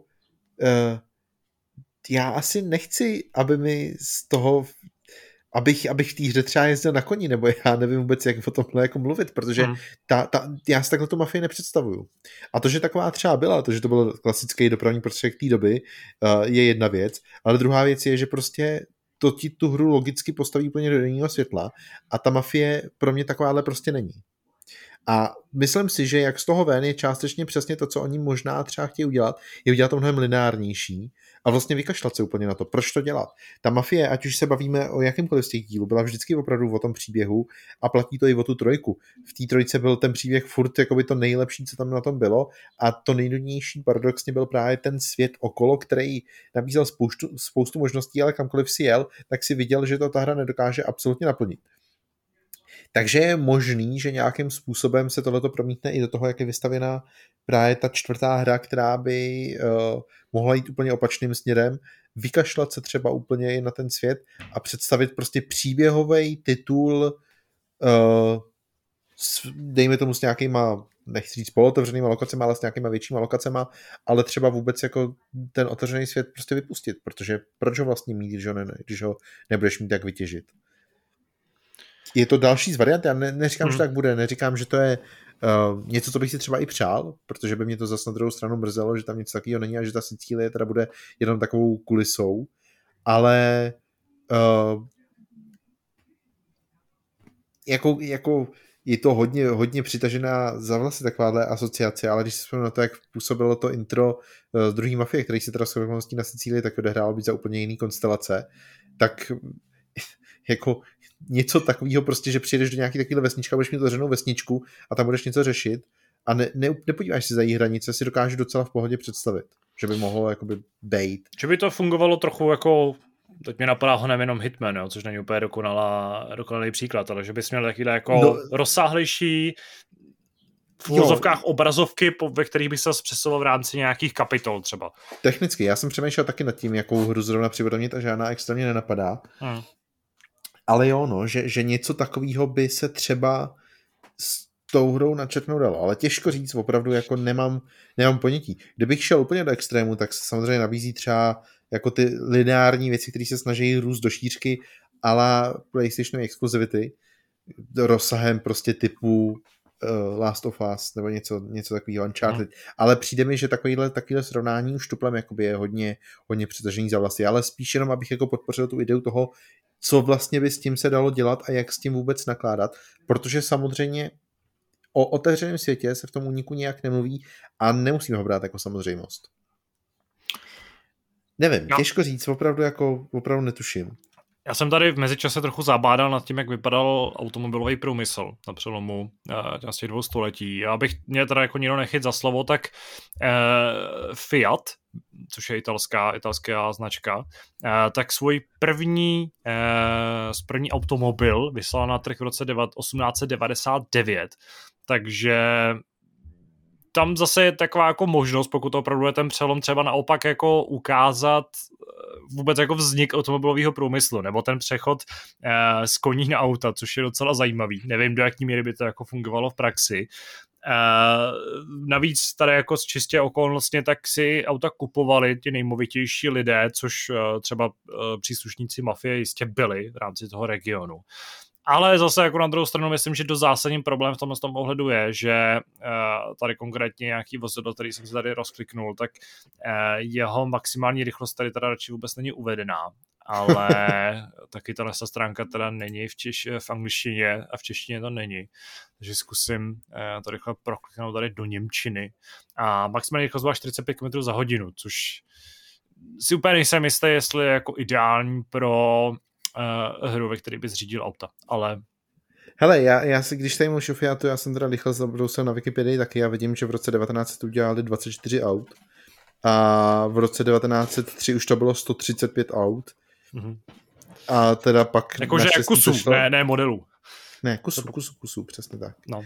A v roce 1906 už jich teda bylo víc, ale pořád jich bylo jenom lehce přes 1000, takže úplně nevím, ale...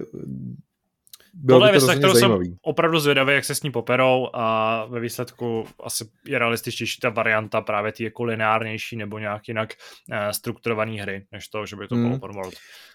Když tady koukám teda mimochodem na tu Wikipedii, tak k tomu řeknu jenom dvě věci. Je zajímavý vlastně podívat se na to, jak si tu dobu, tehdejší dobu jako spojovali, nebo jak vůbec vypadala, protože si myslím, že pro spoustu lidí, kteří si něco takhle asociují nebo vybavují, tak bude dejme tomu relevantní až první světová válka, která byla o pár let později. Ale jak třeba vypadala moda, nebo co se nosilo, nebo jak třeba vypadalo založení tady Fiatu, tak právě znázorňuje jakýsi obraz na té Wikipedii a je to takový jako spíš zvláštně aristokratický než mafiánský. Ale to je jenom taková malá drobnost. Jenom řeknu jinou věc, když se bavím o té Sicílii té doby, tak fakt je ten, že ta doba bude mít určitě nespočet nejrůznějších námětů, který budou moc vývojáři využít, protože obecně šlo o dobu, ze které pochází nejvíc vlastně italský jako komunity, která emigrovala do Spojených států, což samozřejmě podporuje zpátky teda tu tezi o tom, že se nabízí, že to je právě Salieri, který potom emigroval do Ameriky, kde si rozjel svůj biznis v Lost Haven.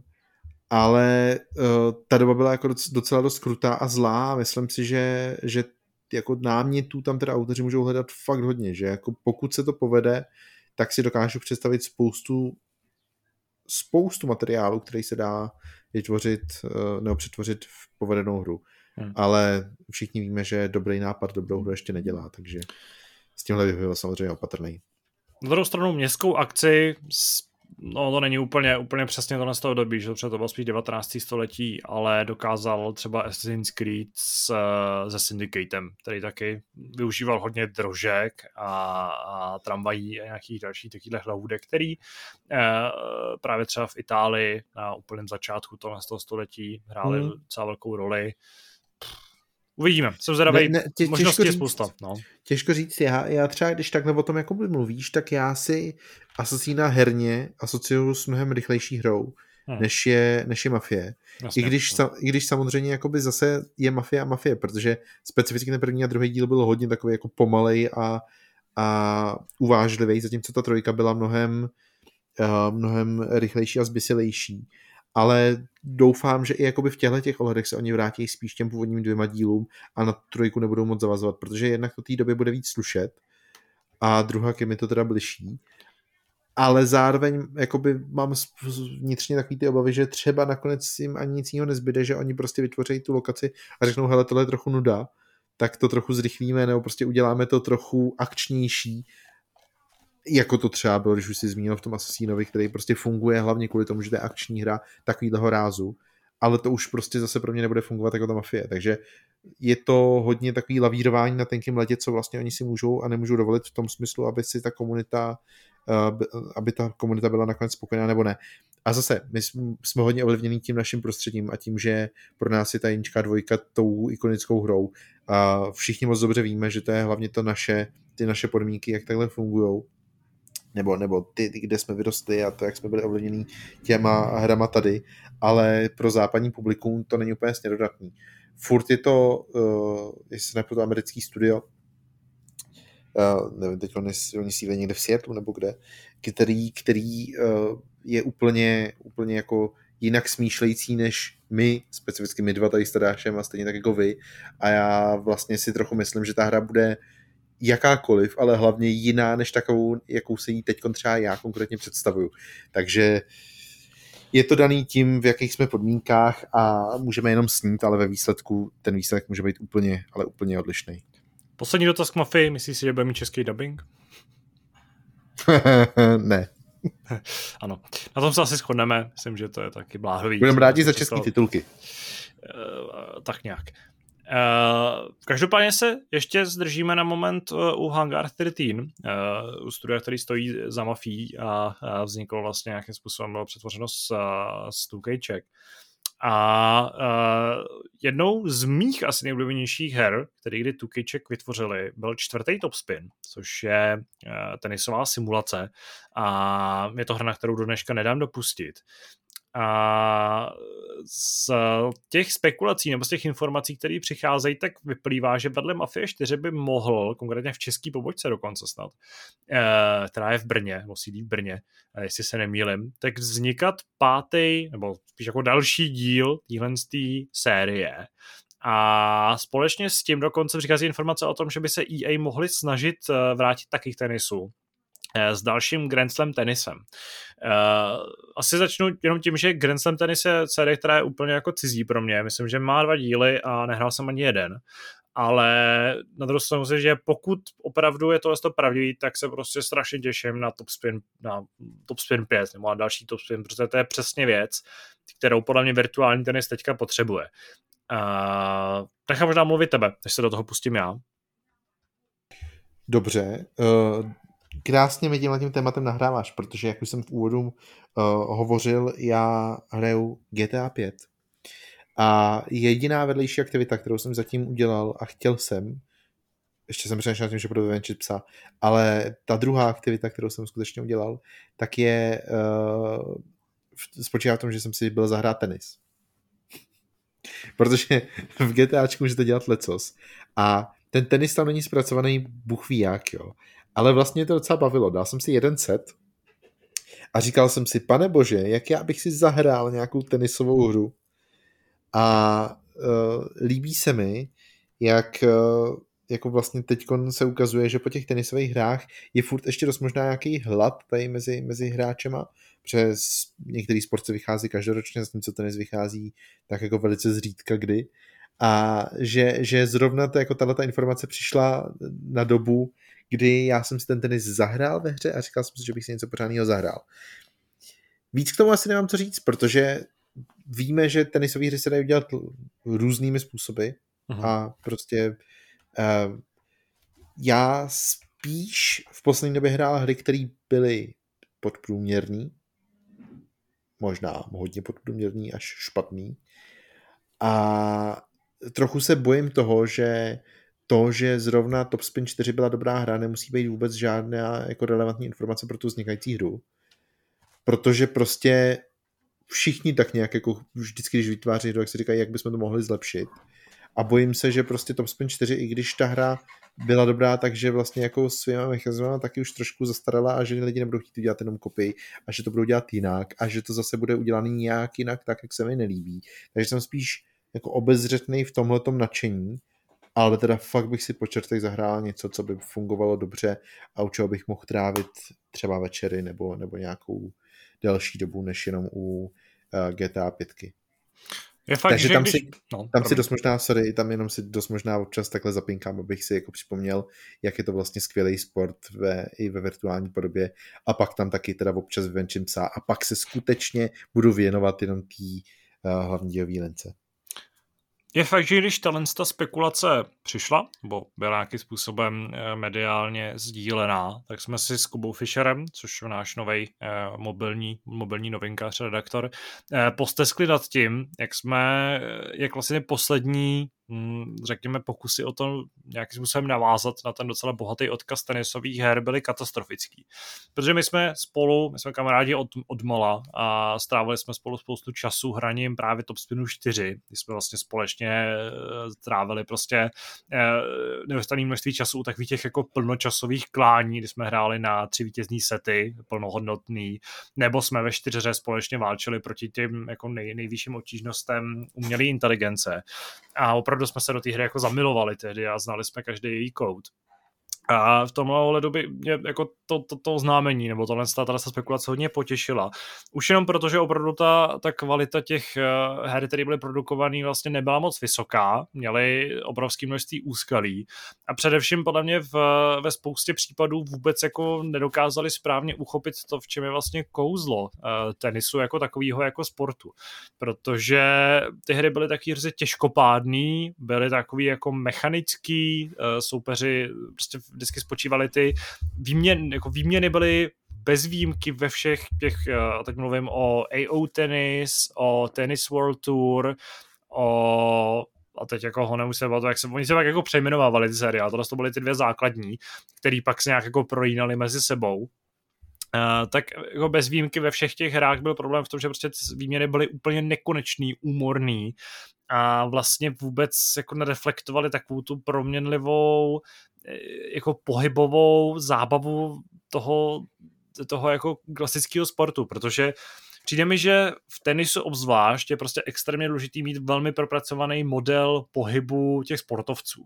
Jo, jako v hokeji, ve fotbale, v basketu, v těch si jako hrách nějakým způsobem prostě ušolícháš to, jak jako ty postavy pohybujou nohama a pak je důležitý to, jak se nějak jako hejbe ten míček, jo, aby nějak jako lítal, odrážel se od těch nohou a tohle to všechno se dá i nějakým způsobem jako sfalšovat.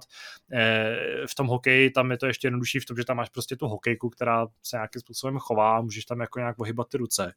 Ale v tenise mám prostě pocit, že tam opravdu jako každý nepřirozený pohyb, každý princip toho, jak by měl být postavený ten tenista při odpalu, jakým způsobem jako reaguje na různý momenty, jakým způsobem prostě fungují voleje, taktika, jakým způsobem jako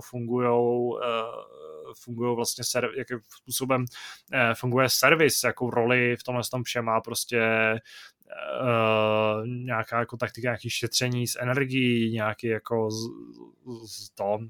jako třeba psychologie má v tomhle tom ohledu efekt, tak tohle všechno tenhle jako vůbec neměli využít a jako největším problémem pak ve výsledku, když se na tu hru jenom dívali, tak byla nějaká zásoba animací a nějaký zpracování animací i těch postav jako takových, což je prostě věc, kterou podle Top Speed 4 měl tak strašně ve zmáklou, že stanovil tu baseline tak vysoko, že prostě se přes ní, nebo se k ní nedokázaly ty další hry ani přiblížit.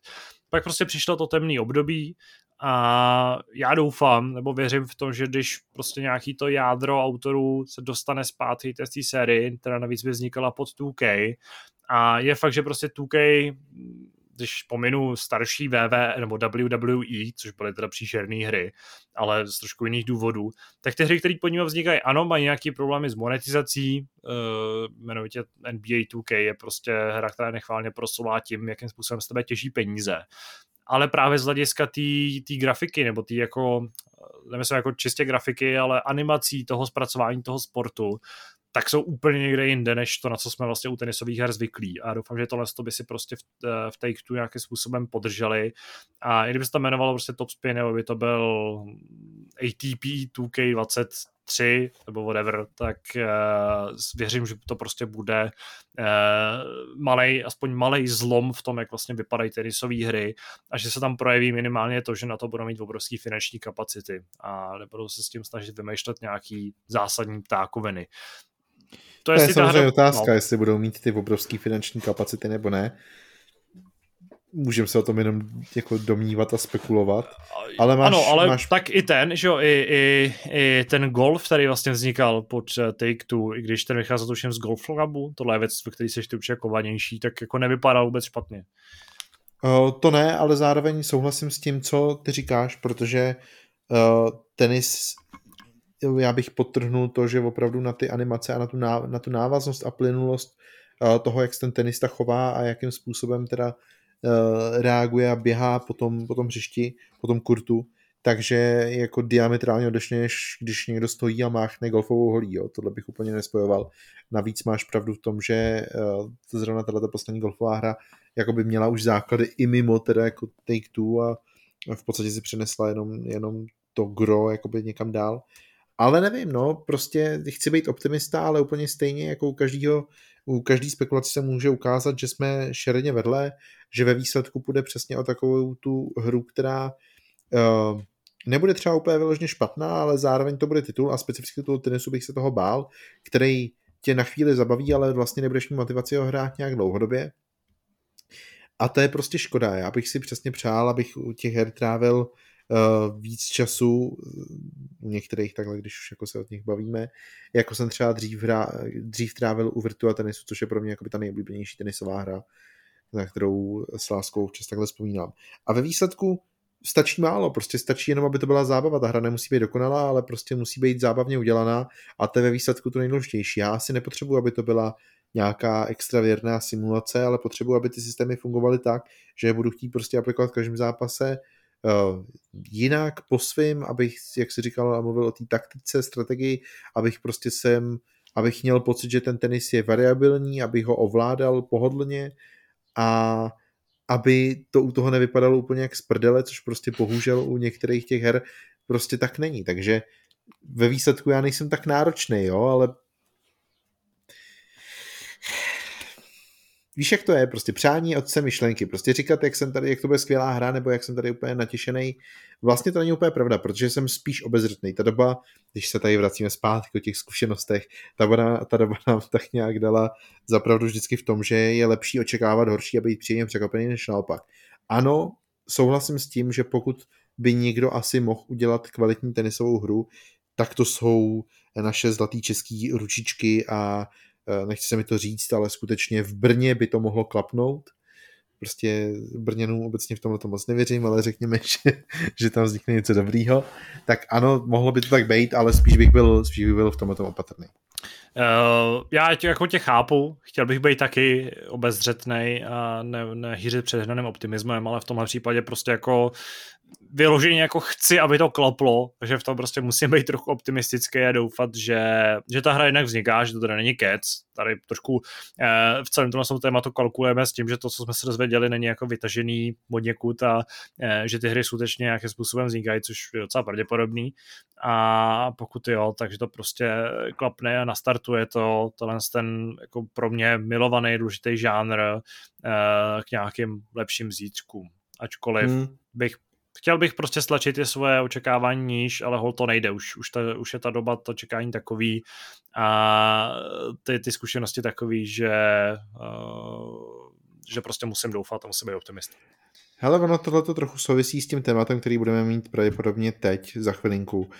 Můžeme klidně plně nějakým způsobem přejít k Silent Hillu, protože pro spoustu lidí to je taky hra, která je ta série, která je tak ikonická, že všichni chtějí ten návrat, ale to, že prostě se na nějakém návratu třeba i pracuje, neznamená, že ten návrat bude dobrý. Jo? Tohle je naprosto přesně ten samý případ, akorát, že pravděpodobně tady v mnohem větším měřítku, protože prostě některé ty série jsou pro někoho tak strašně ikonický a tak strašně niterní, nebo já nevím, jak to řekl, že opravdu prostě třeba s těma hrama vyrůstali, nebo ty věci mají tak rádi, sportovali třeba, když se bavíme o tenisu a chtěli by hrát tenisovou hru nebo cokoliv jinýho, ale reálně, když už se dozvíš, že něco takového vzniká a máš takový to jako, jo, prostě pojď mi, to je vončo, teď můžu ASMR tady u mikrofonu prostě šoupat rukama, tak tyhle ty věci ve výsledku se strašně snadno přetaví v obrovských zklamání z toho, že reálně ten výsledek prostě není takový, jaký si ho vysníš. A tohleto jsme zažili v minulosti několikrát, tohleto zažijeme v budoucnosti ještě několikrát a je vždycky strašně těžký se o to jakýmkoliv způsobem oprostit.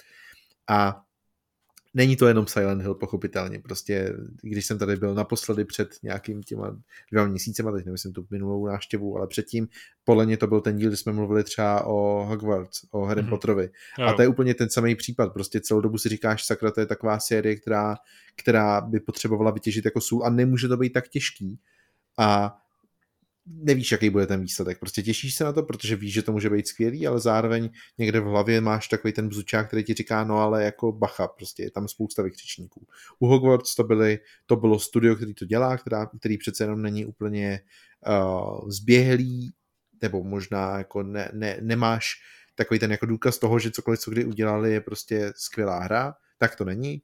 V případě tenisu je pro mě takový ten bzučák specificky to, že ty peníze, o kterých se bavíme, můžou být vždycky problém, protože prostě tenis není FIFA, 100% ta hra se nebude takhle jako snadno monetizovat, nemáš tam žádný ultimate týmy ani cokoliv jinýho, takže prostě všichni tak nějak čekají, že z toho prodá, nechci říct pár kusů, ale že to prostě bude minoritní záležitost, tudíž je těžký vybalancovat to, kolik do toho narvat peněz, aby se ti to reálně vrátilo, nebo aby to dávalo smysl z biznisového hlediska. A v případě Silent Hillu je tady to obrovské očekávání těch ikonických dílů, toho, že Kojima je prostě danou braný jako snad jediný člověk, který by to dokázal zvládnout v nějakým jak to říct, aby si prostě neustřihnul ostudu prostě, nebo já nevím. Splnil očekávání, který naplnil. Spíš. Přesně tak. A najednou prostě to dost možná dělá studio, který se proslavilo jednou dobrou hrou a ty další třeba nebyly nutně úplně špatný a některý z nich byly i třeba dobrý, ale zároveň spousta lidí říká, no, jako vlastně nepřevedli od té doby nic novýho nebo nic dobrýho. Takže Hele, pojďme se tomu teda oficiálně přesunout. Ty jsi to tady nakousnul, s tím, že to je asi další věc, o který jsme si chtěli popovídat, hezky jsme k tomu přešli takhle dynamicky. Tady možná bude to vyprávění trochu kratší, protože já upřímně třeba jsem člověk, který má k Silent Hillu docela daleko, kromě, jako líbil se mi třeba čtvrtý díl, ale jinak nejsem žádný velký fanda. Ale ta situace kolem Silent Hillu je taková zvláštní, už to trvá hodně dlouho. Mimochodem poslední díl vyšel v roce 2011, jestli se nejméně 12, takže byl to Downpour, tuším. Já teďka teda si tím úplně nejsem jistý, zase musím si to rychle zkontrolovat. Rok ti nenapovím, ale řekl bych, že tak nějak jako bajvočko seš správně. Jo, jsem správně, byl to Giro 2012, byl to skutečně Downpour, takže ta série Mochorem skoro stejně dlouho dostala pokračování jako Top Spin. Náhoda, nemyslím si. Ale o tom, že by mohlo vznikat nějaké pokračování, se spekuluje už hodně dlouho, respektive ono i vznikalo, ale pak jako bylo zrušený, že jo? Konkrétně to byly Silent Hills, kterých se podílel Hideo Kojima i Guillermo del Toro a Norman Reedus, neboli Daryl z The Walking Dead. Z toho spolupráce pak vznikl Death Stranding, ale to asi nebudeme nějakým způsobem tady dozebírat. Teďka v poslední době ale to vlastně tempo, kterým se o tom spekuluje, dost narostlo. Jeden z líkrů, z mnoha líkrů, totiž přišel z obrázky docela zajímavými, ale to nebylo nic úplně jako novýho, ale paradoxní bylo, že tyhle screenshoty nebo po jejich zveřejnění ten účet byl nějakým způsobem stažený, nebo prostě dostal DMCA strike, no, jak se to jako vlastně správně česky nazývá, jednoduše řečeno pro nějaké porušení nějakých pravidel, což naznačilo, že by skutečně mohlo jít o nějaké autentické obrázky. A navíc se začalo z různých zdrojů více či méně, řekněme, věrohodných nebo ověřených objevovat zprávy o tom, že skutečně vzniká Silent Hill, že jich vzniká víc, konkrétně se mluví o 3 projektech, a že zatím, řekněme, jako nejbližším nebo takým tím jako z nejjasnějšíma konturama stojí Bloober Team, což je polský studio, který vyvinul Layers of Fear nebo The Medium, což Layers of Fear první byly super, The Medium už tak jako dobrá hra nebyla. A tady se konkrétně mluví o tom, že by to měl být remake vlastně druhého Silent Hillu. A tam ty úniky vlastně obrázku, tak ty zase ukazují na nějaký jako vlastně moderní pokračování, který by zřejmě měl být nějakým psychologickým hororem, který se navíc pravděpodobně bude odehrávat ve Velké Británii, protože tam je nějaký britský slang použitej. A za mě teda vypadá hrozně zajímavě, ta hra hrozně se mi líbí, ačkoliv v ní teda jako hodně vidím jako moderní horor, který prostě symbolizuje Resident Evil a ten styl, který vlastně Resident Evil nastolil se 7. dílem. Každopádně vedle toho se tady mluví o tom, že by to mohla být exkluzivita pro PlayStation, to je asi spíš taková jako spíš operativní záležitost. Samozřejmě bychom nemohli nezmínit ani Abandoned, což je hra, která je možná podvod, možná je to prostě daňový nějaký únik, možná si z nás jenom dělá legraci jeho autor. A tam se zase objevily nějaké obrázky z vývoje a dokonce tam spekulovalo o tom, že tam jako úmyslně unikají nějaký jako souvislosti, které mají naznačovat, že to je Silent Hill jenom proto, aby se o té hře mluvilo. Ale já jsem o ní teďka promluvil, takže jsem si tam tu povinnost splnil a můžeme se přesunout asi k těm nějakým konkrétnějším informacím o tom, jak by asi tak mohl Silent Hill vypadat. První otázka na tebe bude jednoduchá a souvisí s tím asi nejotevřenějším, o čem se mluví, a to o tom, jestli je jako fajn, že za Silent Hillem nebo za jednou z těch her stojí Bloober Team, který přece nemá úplně jako dokonalý renomé, respektive to není studio, který by byl považovaný za to, co jsme tady zmiňovali, teda na úrovni Hidea Kojimy, hodný toho, aby vlastně dostalo očekáváním fanoušků, který už 10 let nedostali nový Silent Hill. A ještě díl nedostali opravdu dobrý Silent Hill. No, je to do jistý míry to, o čem jsem mluvil, že jo, to je to studio, o kterém já jsem tady jakoby nastíňoval v té úvodní řeči, které jsme se dostali k tomhle tématu. Pro mě je Bloober Team prostě studiem jedné hry a to je Layers of Fear, která byla neotřelá, já jsem ji nehrál, ale viděl jsem ji prakticky celou na nějakých streamech, protože jsem srab a hororový hry prostě zpravidla nehraju až na výjimky. A pak jako přišly projekty, které v mých očích ukázaly, že to studio třeba jakoby není úplně marný, ale některé věci dokážou to dělat třeba minimálně zajímavě, což je specificky pro mě Observer, jestli si pamatuju dobře ten název. Mm-hmm. A pak ale přišly projekty, které přesně ukázaly, že vlastně jakoby z těch dvou titulů, nebo specificky teda hlavně z Layers of Fear, protože ty další projekty navazovaly na tenhle ten horor, tak jako se nedokážou úplně vymanit. Ty jsi tady zmiňoval Medium, jestli se nepletu, tak i Blair Witch do toho spadá a ještě určitě na nějakou hru jsem zapomněl, ale teď ho rychle si nespomněl. Takže prostě... Hele, nic dalšího nevyvinuli od Layers of Fear, jenom no, vidíš, druhý Layers of Fear, ještě vyšla dvojka. Okay. Tak jsem to trefil vlastně jako docela přesně. No a tohle je pro mě jako ten varovný strašák, protože prostě to studio sice ukázalo, že z určitýho úhlu pohledu dokáže dělat zajímavé hry, ale zároveň ten svůj potenciál jako vlastně udělali, nebo vytěžili jenom jednou a ten zbytek jako už byl stejný, takže pokud bych se něčeho bál, tak to, že nový Silent Hill bude technicky za to další Layers of Fear a to je málo.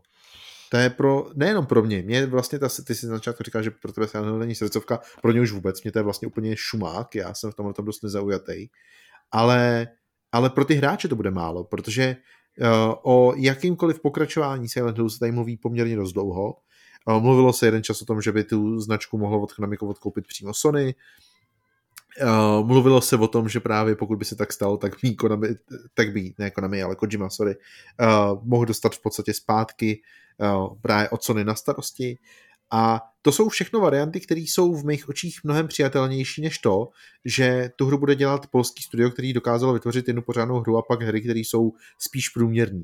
Takže to vyústí akorát v to, že vyjde hra, která v mých očích bude třeba průměrná, já nevím, samozřejmě věštím z křišťálí koule, ale může se stát lecos, ale spíš bych se vsadil na tuhletu variantu, což vyústí v to, že na dalším Silent Hillu se zase už nějaký čas pracovat nebude, protože prostě ten návrat se nepovede a jako jakýkoliv další snahy o to, tu značku přivést zpátky vyústí v to, že se všichni podívají na prodejní čísla a zjistí, že to vlastně nebylo bůh ví co.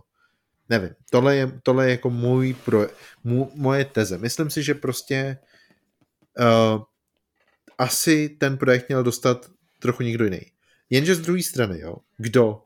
Pokud teda chceš někoho, kdo dělá jako prověřený hororový hry, tak tady fakt moc vývářů nenajdeš.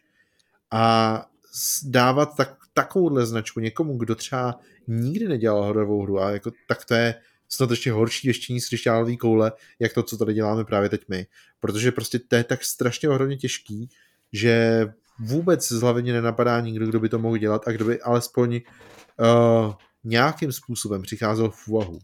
Já nevím, jestli třeba ty bys teďkom vytáhnul nějaký tým, ale pokud bychom se o tomhle bavili týden zpátky, tak věřím tomu, že oba dva bychom si možná mohli říct, no jako tak třeba Bloober by tohle dělat mohli. A zároveň, ale teď říkáš ten opak, že jo? Protože prostě to nechceš. Takže ta pozice Silent Hillu je tak strašně složitá, že já se spíš bojím toho, že ten projekt, a jestli teda skutečně jako vyjde, takže nemůže dopadnout vlastně dobře. Já nevidím tady to světlo na konci tunelu. Já bych podotknul opět, tomu připomněl, že se mluví o tom, že existují, nebo vznikají 3 ty projekty, z čehož, a že konkrétně s Bloober týmem se spojuje remake 2 a je to něco jiného než ten, nebo zřejmě je to něco jiného než ten vlastně, řekněme, jako líknutej, jako horor, který jsme viděli v těch obrázcích. A upřímně jako třeba u remakeu tam prostě se jako vůbec nedokážu odhadovat, jak to jako může dopadnout. Ta hra bude v tom případě samozřejmě trochu jiná, nebo výrazně jiná, než ta jako současná tvorba toho studia. Bude samozřejmě na ní taky jako ukladený mnohem větší tlak a nějaký větší nároky. Ale já osobně zase jako mám docela velký očekávání od toho, co vlastně bylo přesně v těch zmiňovaných obrázcích, když se mluvilo o tom, že to je build, který je minimálně 2 roky starý. Pokud vím, tak se vůbec nemluvilo o tom, kdo za něm stojí. A jako tam se úplně čistě teoreticky, no, no, jako jestli by tam prostě nakonec mohlo skočit to jméno jako Kojima Productions, jestli tam prostě ty vztahy s Konami nejsou jako příliš napjatý, tam jako nedokážu vůbec soudit. Ať už jsou napjatý nebo nejsou, prostě tady rozhodují peníze, si myslím, že tohle je čistý biznis. Že by si v tom jako Sony dokázali nějakým způsobem jako víc dupnout, protože tam zřejmě se v tom taky jako hodně angažujou. Pochopitelně by museli, ale jo, no jako myslím si, že jako budíš, teď jsme třeba vyčerpali teda dva ty jako subjekty, kteří můžou na té značce dělat, a že zrovna teda opravdu Kojima je asi fakt jako ten jediný, od kterého by mě zajímalo, co teda reálně přijde. No ale ty mluvíš o třetím a ten třetí jako prostě může být úplně random cokoliv kdokoliv. Přesně jo, tak, v tom třetím případě to prostě může být nějaký malý indie tým, který vytvoří nějakou jako 2D skákačku, akorát to bude prostě mít jako, bude to zaštítěný tou značkou, což se prostě stát může. Dobře, takhle jsem to úplně nemyslel. Ale no, já jsem si tím celkem jistý, že by to mohl být prostě remake, velký pokračování a pak nějaká spin-off ptákovina, nebo by to prostě byla epizodická adventurní série, nebo by to byl jako na mě nenapadá nějaká takováhle jako levná, jednoduše stvořitelná záležitost, na kterou nepotřebuješ velký tým a velký rozpočet. A pokusil by se jenom vytěžit značku. Ale pokud mluvíme o 3 projektech, tak tohle je taková moje vize toho, jak by ten repertoár jako zhruba mohl vypadat. No. I ten remake by musel být dost... A nebo multiplayerová střílečka, jo. Třeba se tady opravdu někdo inspiruje Resident Evilem a dostane něco podobného. Nebo třeba žánr, který je dneska velmi populární, což je ta vlastně, teď mi ho nevypadlo to slovo... Battle Royale. Ano. Ne Battle Royale. Myslím věci jako je Dead by Daylight nebo jako asymetrický multiplayer, jako je Evil Dead teďka, že jo, že by to prostě byl, to je věc, která k Silent Hillu by asi... Ne, já si myslím, že Battle Royale to by mohlo být. Dobře. Battle Royale bude se ti tam mlha stahovat, že jo, a jakmile prostě budeš mimo tu mlhu, tak se šmrtvej. To je zajímavý nápad, ale asi představa, že hraju za Pyramid Heada, když to samozřejmě jako už jsem se dočetl. To budeš prodávat jako skiny. No, jasně. No, tak to je geniální, ne? Tak to si myslím, že je jasný, že to takhle skončí. Ale od téhle asi... Jo, víš, že na tom bude dělat? To je úplně jasný. Jako pokud do toho bude investovat nějakým způsobem Sony, tak je úplně jasný, že to bude dělat Bungie. Protože prostě Bungie tam teď je kvůli těm multiplayerovým produktům a prostě jako to se vyložně nabízí, ne? Jo, dobře, takže asymetrický multiplayerový Silent Hill od Bungie je jeden z našich typů. Ale myslím, že tenhle ten třetí projekt je ten jako... Víš, jak by bylo super, kdyby se to ukázalo být pravda. To bych si bez prdele zahrál i já. Tohle je ten projekt, který jsem se chtěl bavit úplně nejméně, protože mi nepřijde zase tak jako moc zajímavý. Navíc proto, že by vznikaly opravdu 3 ty projekty, jako nemáme žádný důkaz. Ale whatever, mně se prostě... No, já nevím, jestli jsem nakonec odpověděl tu myšlenku, ani vlastně nevím, kdy jsme odbočili z této mojí myšlenky. Chtěl jsem jenom říct, že i kdyby to byl ten remake, skutečně, takže ten remake by potřeboval jakoby hodně tvůrčího zásahu ze strany vývojářů, protože přece jenom ty neděláš jako remake, který bude vypadat úplně stejně, ty děláš remake, když už jste tady zmiňoval ten Resident Evil à la Resident Evil, a to je prostě nová hra, že jo. Ale pravda je, že možná na takovouhle práci by jako ten Bloober Team i nechci stačit, já nechci nějak jako urážet nebo znevažovat, protože oni nedělají vyloženě špatný hry, prostě to v mých očích jsou jenom cokoliv po Sofíru byla prostě jenom průměrná hra. Ale že to by možná jakoby dokázali nějakým způsobem ukočírovat. Jenže zase v tu chvíli jako nestačí jen tak nějak ukočírovat, protože pokud to je specificky 2, tak to je ten nejikoničtější díl ze všech. A tam jako ty hráči nechtějí jenom tak něco ukočírovat, ty chtějí prostě jako... Ty z toho si chtějí prostě... Nechci být prostej, jo, ale všichni víme, co z toho chtějí. Nebo si to dokážeme představit, co třeba by chtěli. Nebo co by se stalo, kdyby to hráli a byli by z toho tak nadšený. Takže... Jako mají... Ta výzva je tak strašně obrovská, že fakt si netroufám tvrdit, jestli by byli schopní to zvládnout nebo ne. Prostě furt bych spíš měl obavy než že bych jim věřil. A to platí teda ať už pro jejich autorský projekt nebo pro jakýkoliv remake, protože i ten remake technicky za to je autorským projektem. Novým. Už tady možná trošku jako maleme na prázdno, že možná se jako jenom na závěr otřu právě o kterém jsem se tady chtěl bavit v prvé řadě, co mě zajímá nejvíc, a to je ten zřejmě jako hlavní, řekněme, díl nebo hlavní pokračování, který na mě jako zatím, samozřejmě teďka vykázem jenom z pár screenshotů, ale působí na mě takovým jako dojmem toho, že prostě, respektive mi to i připomnělo to, že vlastně v současnosti těch moderních hororů zas takový množství není v rámci té vlastně tříáčkové produkce, protože právě paradoxně ty Bloober Team je vlastně tím studiem, který dělá ty největší hororové hry, a jedinej další, kdo se tady nabízí, tak je prostě právě ten Resident Evil, který je vlastně v dnešní době tím synonymem a tím archetypem té jako moderní hororové hry, když to jako ten horor je v tom trošku jako v uvozovkách, protože asi budíš, je to hororová hra, není to jako strašidelná nebo nějakým způsobem děsuplná hra. A to, že tady prostě vzniká, ano, byl tady Ghostwire Tokyo, což vlastně není vůbec horor, ačkoliv ty předchozí tvorba Tengu byla docela jako hororová, ale pak tady prostě vzniká Slitherhead, který je takovej, jako týře vlastně toho taky zatím moc nevíme. A já už mám problém s tím, že já se dokážu vlastně představit jako jiný koncept, než ten, který takhle nastolil Resident Evil. A vůbec nevím proč, ale ty obrázky na mě působí takovým trošku jako podobným dojmem, že prostě v dnešní době už vznikl nějaký mustr, kterýho si ty hry budou držet, a jsem zvědavý, jestli z něj teda ten jako další Silent Hill nějakým způsobem vybočí, jestli bude pracovat nějakým zajímavějším způsobem, třeba s tím charakterem postav. Tam jako už jenom ta stylizace, nebo prostě ten jako styl, nebo ten způsob těch jako nálepek, nebo těch poznámkových, těch jako útržků z toho poznámkového lepítka, který má na sobě ta postava, nebo nějakých těch pochybností zřejmě, tak tohle všechno tam prostě tomu taky dává obrovský potenciál. Ale vlastně autoři mají dost, ať už to dělá kdokoliv, tak mají na jednu stranu velkou svobodu, na druhou stranu samozřejmě obrovský úkol v tom, že pokud nechtějí vyloženě se držet toho, té kuchařky, kterou tady má, kterou prostě vyrobil Capcom s Resident Evilem, takže prostě budou muset vytvořit nějaký vlastní styl. A jsem zvědavej, jak bude ten horor v roce 2000 nebo v 20. letech 21. století vypadat, abych to uzavřel nějakým smysluplným způsobem. No, já k tomu nemám co dodat, jenom tak hezky zrekapituluju to, co jsme tady za uplynulých 45 minut řekli, možná víc. Pokud jste přišli s tím, že se chcete dozvědět něco víc o čtvrté mafii nebo o Silent Hill, tak odcházíte zhruba tak stejně informačně obohacení jako na začátku. Ano, ale jste plně zajímavých teorií a můžete čekat asymetrický multiplayer od Bungie, což...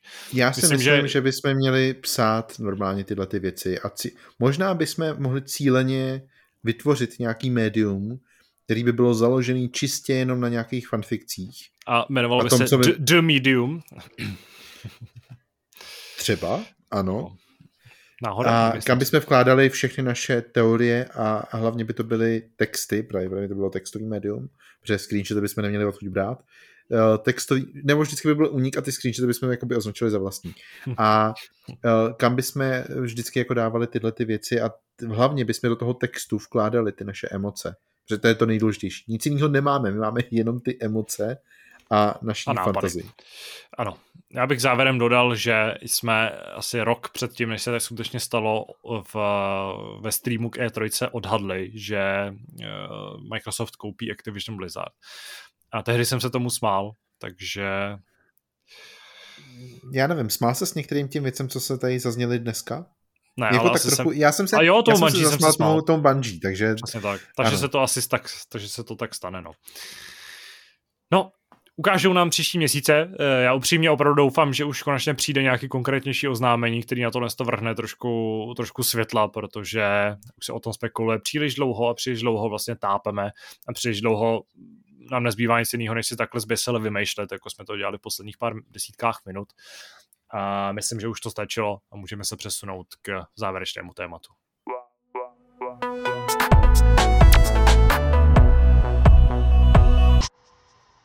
Pro tento týden vynecháme dotazy, necháme se na příští týden, až budeme zase v nějaké silnější sestavě, aby toho nelitoval nějaký tazatel třeba konkrétně. A poslední téma jsme se rozhodli trošku ozvláštnit, protože se, řekněme, jako inspirujeme tím, co jsme doteďka řešili v tomhle tom Hápodu, který je takový hodně mlhavej, nebo hodně... Ne, mlhavej je naprosto přesný slovo. Ano, vlastně se to hodí k tomu Silent Hillu. A sice budeme řešit možná nejlepší nebo nejhorší zážitky, ale ne z uplynulého týdne, ale naopak z týdnů a měsíců příštích. Takže si zkusíme zaspekulovat nejenom, co se bude dít ve světě Mafie, Silent Hillu a dalších her, ale co se bude dít v našich životech. Ano, a vůbec nevím, jak k tomu... jak tomu přičeš? Hele, jako, ačkoliv jsme to vymysleli tady dost na kolení, tak já vlastně se přiznám, že když nad tím přemýšlím, tak já jsem zrovna na Twitter jednu takovouhle predikci skoro až dále. Je to teda docela daleká budoucnost, jo, takže se teprve ukáže, nakolik je pravdivá, ale já skutečně už teď v podstatě plánuju cestu do Spojených států na příští září. Mm-hmm. Je to taková jako složitá osobní oklika, proč a jak. Můžu klidně naznačit, že se tam bude vdávat moje sestra, takže tam bude mít cestu, ale protože se bude právě pro mě vdávat v Arizoně, tak mě samozřejmě napadlo jako fanouška hokeje podívat se na zápas NHL. Jenomže, když už budete v Arizoně, tak jako v Arizoně je jiný klub, zatím ještě stále teda, aspoň, a to je Arizona Coyotes. A protože Coyotes jako nejsou úplně populární destinace, tak tam samozřejmě nechodí moc fanoušků, což jsem si říkal, že je naprosto ideální, protože lístky budou řešit na poslední chvíli, budou levný, prostě budu tam za pár korun a uvidím ten nejlepší hokej na světě, jak Arizona dostává pravděpodobně klepec od nějakého skvělého týmu. Jenomže už teď je vlastně jasný, že Arizona jako nebude v tom svém klasickém stánku, ve kterém teda hrávala hokej, který je dejme tomu plus minus pro nějakých 18 000 fanoušků, ale bude se muset stěhovat do mnohem menšího stadionu, který je asi pro 5 000, takže rázem prostě z toho, jako z té atmosféry, že jdete na NHL, tak budete mít něco, jako když byste šli prostě na Třinec, nevím, tak nějak to představuju. Navíc se ukázalo, že ani na jako uprostřed toho kluziště nebude prostě to jejich logo, který teda není bůh ví jaký, ale furt je to zase logo jednoho z týmu NHL, ale bude tam prostě úplně nějaký random logo, já nevím, na jakém stadionu to je, to bude nějaká univerzitní, pravděpodobně prostě nějaký klub, který tam standardně sídlí a oni si ho ani nemůžou změnit. Bude to úplně výborný. Takže moje predikce vlastně takových těch jako skvělých zážitků je, že má to dvě varianty, nevím, která z nich se úplně vyplní. Že buď teda nakonec nepůjdu vůbec nikam, protože Arizona už NHL hrát nebude vůbec. Aha. A nebo půjdu na hokej, který bude připomínat prostě něco úplně jiného než zápas NHL, tak jak ho znám dobře z televize. Takže nevím, jestli těch variant tady budeme mít teď víc, nebo ne, ale tohle je můj první vlastně nejlepší a nejhorší zážitek najednou, protože možná půjdu na NHL, ale možná taky nepůjdu. A když už půjdu, tak půjdu někam, kde to vlastně vůbec nebude připomínat NHL. A taková úvaha třeba jako vyrazit na nějaký road trip a zajet prostě na Anaheim nebo na Kings nebo do Vegas. Do Vegas by asi byl problém teda sehnat lístky, nebo že by to asi to byla trošku nákladnější záležitost. Ale třeba to Anaheimu... Myslím si, že Kings taky. Já teda nevím, jak upřímně se na to nekoukal, ale myslím si, že zrovna jako přímo v LA, prostě ve Staples Centru, to bude asi docela voříšek. Je fakt, že Anaheim netuším, stejně jako se nabízí, protože jsme přemýšleli třeba nad návštěvou San Franciska, tak se nabízí třeba San Jose, ale absolutně taky netuším, jak... Tam bys zase mohl vidět i Hertla hrát, že? Což je atraktivní i z toho českého hlediska. Nevím, no. Problém je ten, že my jsme v tomhletom docela megalomanský zpřírodní, takže jakoby zatím přemýšlíme, že bychom viděli spíš ty přírodní krásy Spojených států, což v Arizoně se nabízí samozřejmě Grand Canyon. A pak teda nevíme úplně, kam přesně nás cesty zavedou, ale víme, že z dlouhodobého hlediska chceme na Aljašku a tam se NHL nehraje, bohužel. Ano, takže je to docela daleko od tohohle toho vašeho cíle taky základního. Přesně. Takže možná jako jsem si fakt měl koupit lístky tady na ten hokej, kde bych teda mimochodem San Jose viděl taky. A viděl bych ho aspoň v O2 aréně, ale nakonec jsem to neudělal, protože mi přišlo, že ty lístky jsou brutálně drahý. A já jsem, ano, jak všichni dobře vědí, samozřejmě škrt, takže... V tomhle by asi byla lepší jako cesta někam na východ, kde máš prostě ty týmy mnohem víc nahňácený na sebe a můžeš si jakkoliv vybírat někde v metropolitní oblasti třeba. Jo, já jsem tu chvíli přemýšlel, jak myslíš na východ, jestli myslíš třeba někam prostě na Slovensko, kde třeba NHL nebude nikdy, ale... Ano, to taky je varianta, ale myslel jsem, že třeba někam jako k New Yorku, že jo, kde prostě by si mohl vybrat mezi asi 7 klubama. Ale no... Jako, hele, přiznám se, já jsem to nikdy nezkoumal, protože nikdy nenapadla tato možnost, takže je možný, že sehnat lístky není takový problém, jak se třeba zdá v týmní hlavě, ale zrovna jako všechny ty státy, které by tam byly, snad s výjimkou jednoho, a to jsou Islanders, tak si myslím, že by byl problém ten lístek sehnat, no. Nevím, představuju si to jako docela... Ale třeba na Sabres, že jo, jako Buffalo. Jo, Sabres asi možná by taky nemusel být špatný. My furt ještě přemýšlíme, že bychom možná zamířili někam k okolí Seattlu, tak jako tam se nově NHL hraje taky, takže tam to možná nebude takový problém, ale fakt nevím. Kdyby byly Krakens vyprodaný, tak máš ještě Canucks, že jo, nad tím, což prostě je také... Ale kanadský týmy podle mě budou úplně jako mrtví v tomhle tom. Jo, vůbec. Ale to taky... Ten. Hele, úplně stejně jako celý dnešní podcast opět vařím z vody, takže vlastně netuším, jestli to, co říkám, je pravda nebo ne, ale představuju si to minimálně tak, že na jakýkoliv kanadský tým se dostat by bylo fakt asi náročný, anebo drahý. A nebo by to muselo být v přestihu, rozhodně by to nebylo nějaký last minute spontánní nákup. Což zrovna v Arizoně, když máš vždycky polovinu stadiáku volnou, tak by asi nemusel být úplně problém.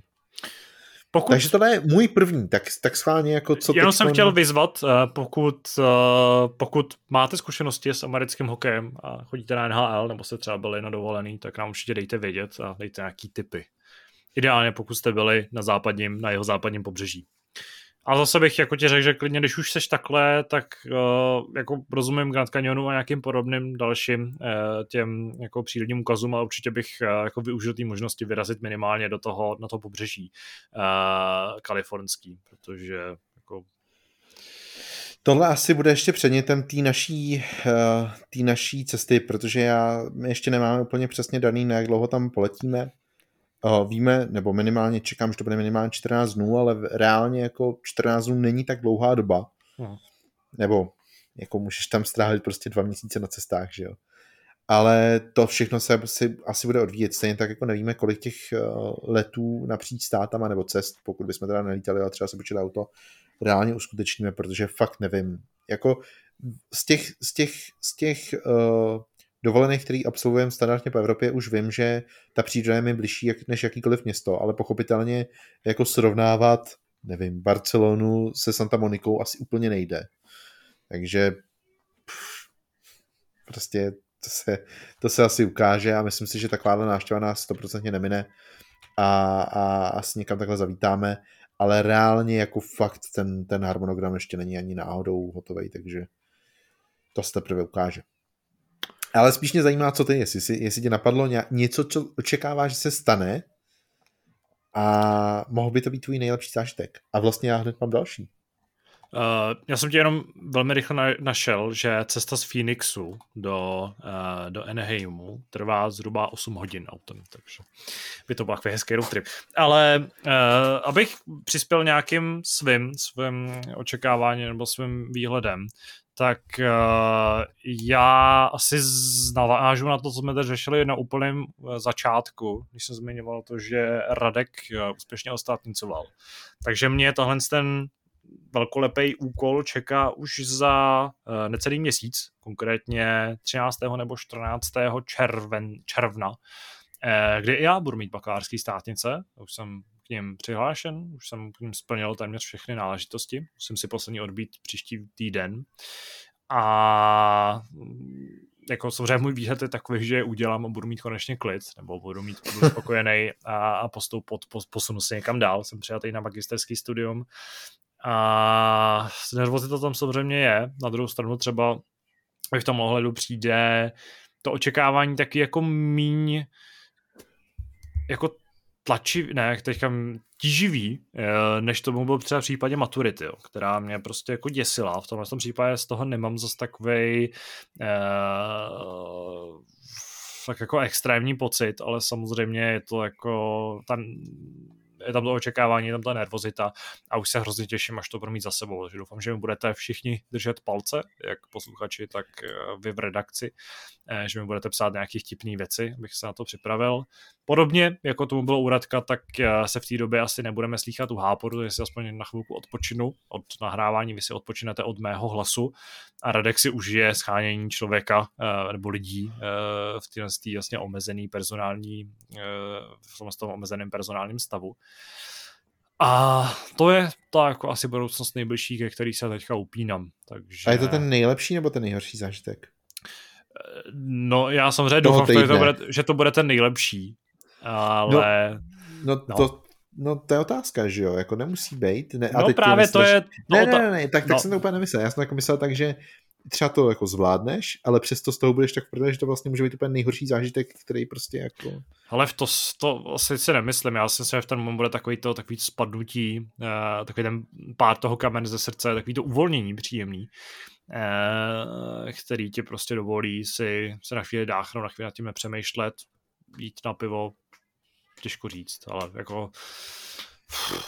Čím více to blíží, tím více to jako uvědomu samozřejmě, ale vlastně jako nevidím v současnosti jako dál za tohle. Další věc, kterou... No, pojídej. To jsem docela rád, že nevidíš dál, protože čistě teoreticky předtím, než teda budeš mít ten svůj, ať už teda pozitivní nebo negativní zážitek, tak tě čeká samozřejmě ještě pozitivní jeden velký zážitek 7. června. A taky 6. června. Tedy... Ano. 6. června taky? A nebo 8. června. No, koncert Imagine Dragons je hned den potom nebo předtím, takže... Dobře. No tak vidíš. Tak tolik asi k tomu, jak prostě se musíš učit a pak tady vymetáš každý koncert, který tady je, že jo? Hele, ale aby jsme dopověděli, je to Imagine Dragons a to druhý je teda Woodkid, ale ano. Mám pocit, že o tom koncertě už jsme tady mluvili párkrát v podcastu. Je to tak. Další taková věc. Já nevím, jestli už jsme tady na to lákali, ale už máme vlastně jistotku, máme to i na papíře, že vyrážíme, respektive v srpnu pojedeme do Kolína nad Rýnem a budeme přivážet zážitky z Gamescomu. Takže to je taková další věc, který se můžu do té budoucnosti upínat. A... Budou to ty nejlepší zážitky nebo ty nejhorší zážitky? Upřímně doufám, že pokud stihnu všechny dopravy, které jsou potřeba, tak to budou ty nejlepší zážitky. A není to teda žádná spekulace, jedna z těch věcí není jako spekulativní, je tam spíš spekulativní ten výsledek, ale doufám, že to klapne a aspoň budoucnost je zajímavá. Možná je paradoxně zajímavější než budoucnost herní, která i v tom letošním roce pořád není tak úplně asi taková, jako jsme se představovali, a zase dochází k nějakým odkladům. Odložili nám Test Drive, Unlimited Solar Crown a další hry, které jsme se určitě oba dva těšili. Doufám, že klapne až aspoň to Hogwarts Legacy, jsme se tady o něm bavili. No dobře, no. A to tím posledním úplně nejlepším zážitkem bude to, až se pravděpodobně bych typoval tak jako v pondělí 30. května, možná v úterý 31. Nevím, spíš čekáš, že to bude v pondělí. Potkáme všichni na Staromáku a přivítáme naše zlatý mistry. A to je velmi bold prediction. Inu, s touhletou bombou nakonec, hokejovou bombou nakonec se s vámi loučíme u Hápodu s pořadovým číslem 847. Moc děkuju Davidovi, že mě v tom nenechal samotného. Hele, jsem zklamaný, že ses nezasmál, takže to není pravda, protože všichni víme, že jenom tomu, čemu se směješ, tak se nakonec splní, ale bohužel. Ale uvidíme za týden si možná zapredikujeme ještě jednou, takže mějte se hezky. Jenom pro kontext, pokud vlastně nevíte, v jaký době vzniká tahle Hápod, tak konkrétně za asi 2 minuty by měl vypuknout zápas mezi českou a lotyšskou reprezentací. Takže... Je fakt, že pokud se tenhle zápas nepovede, tak bych radši tu část vystřihnul. A natočíme to znovu. A to se nestane. Uslyšíme se příští týden bez nějakých vystřižených záležitostí. Děkuji vám za poslech, mějte se hezky a čau. Čau.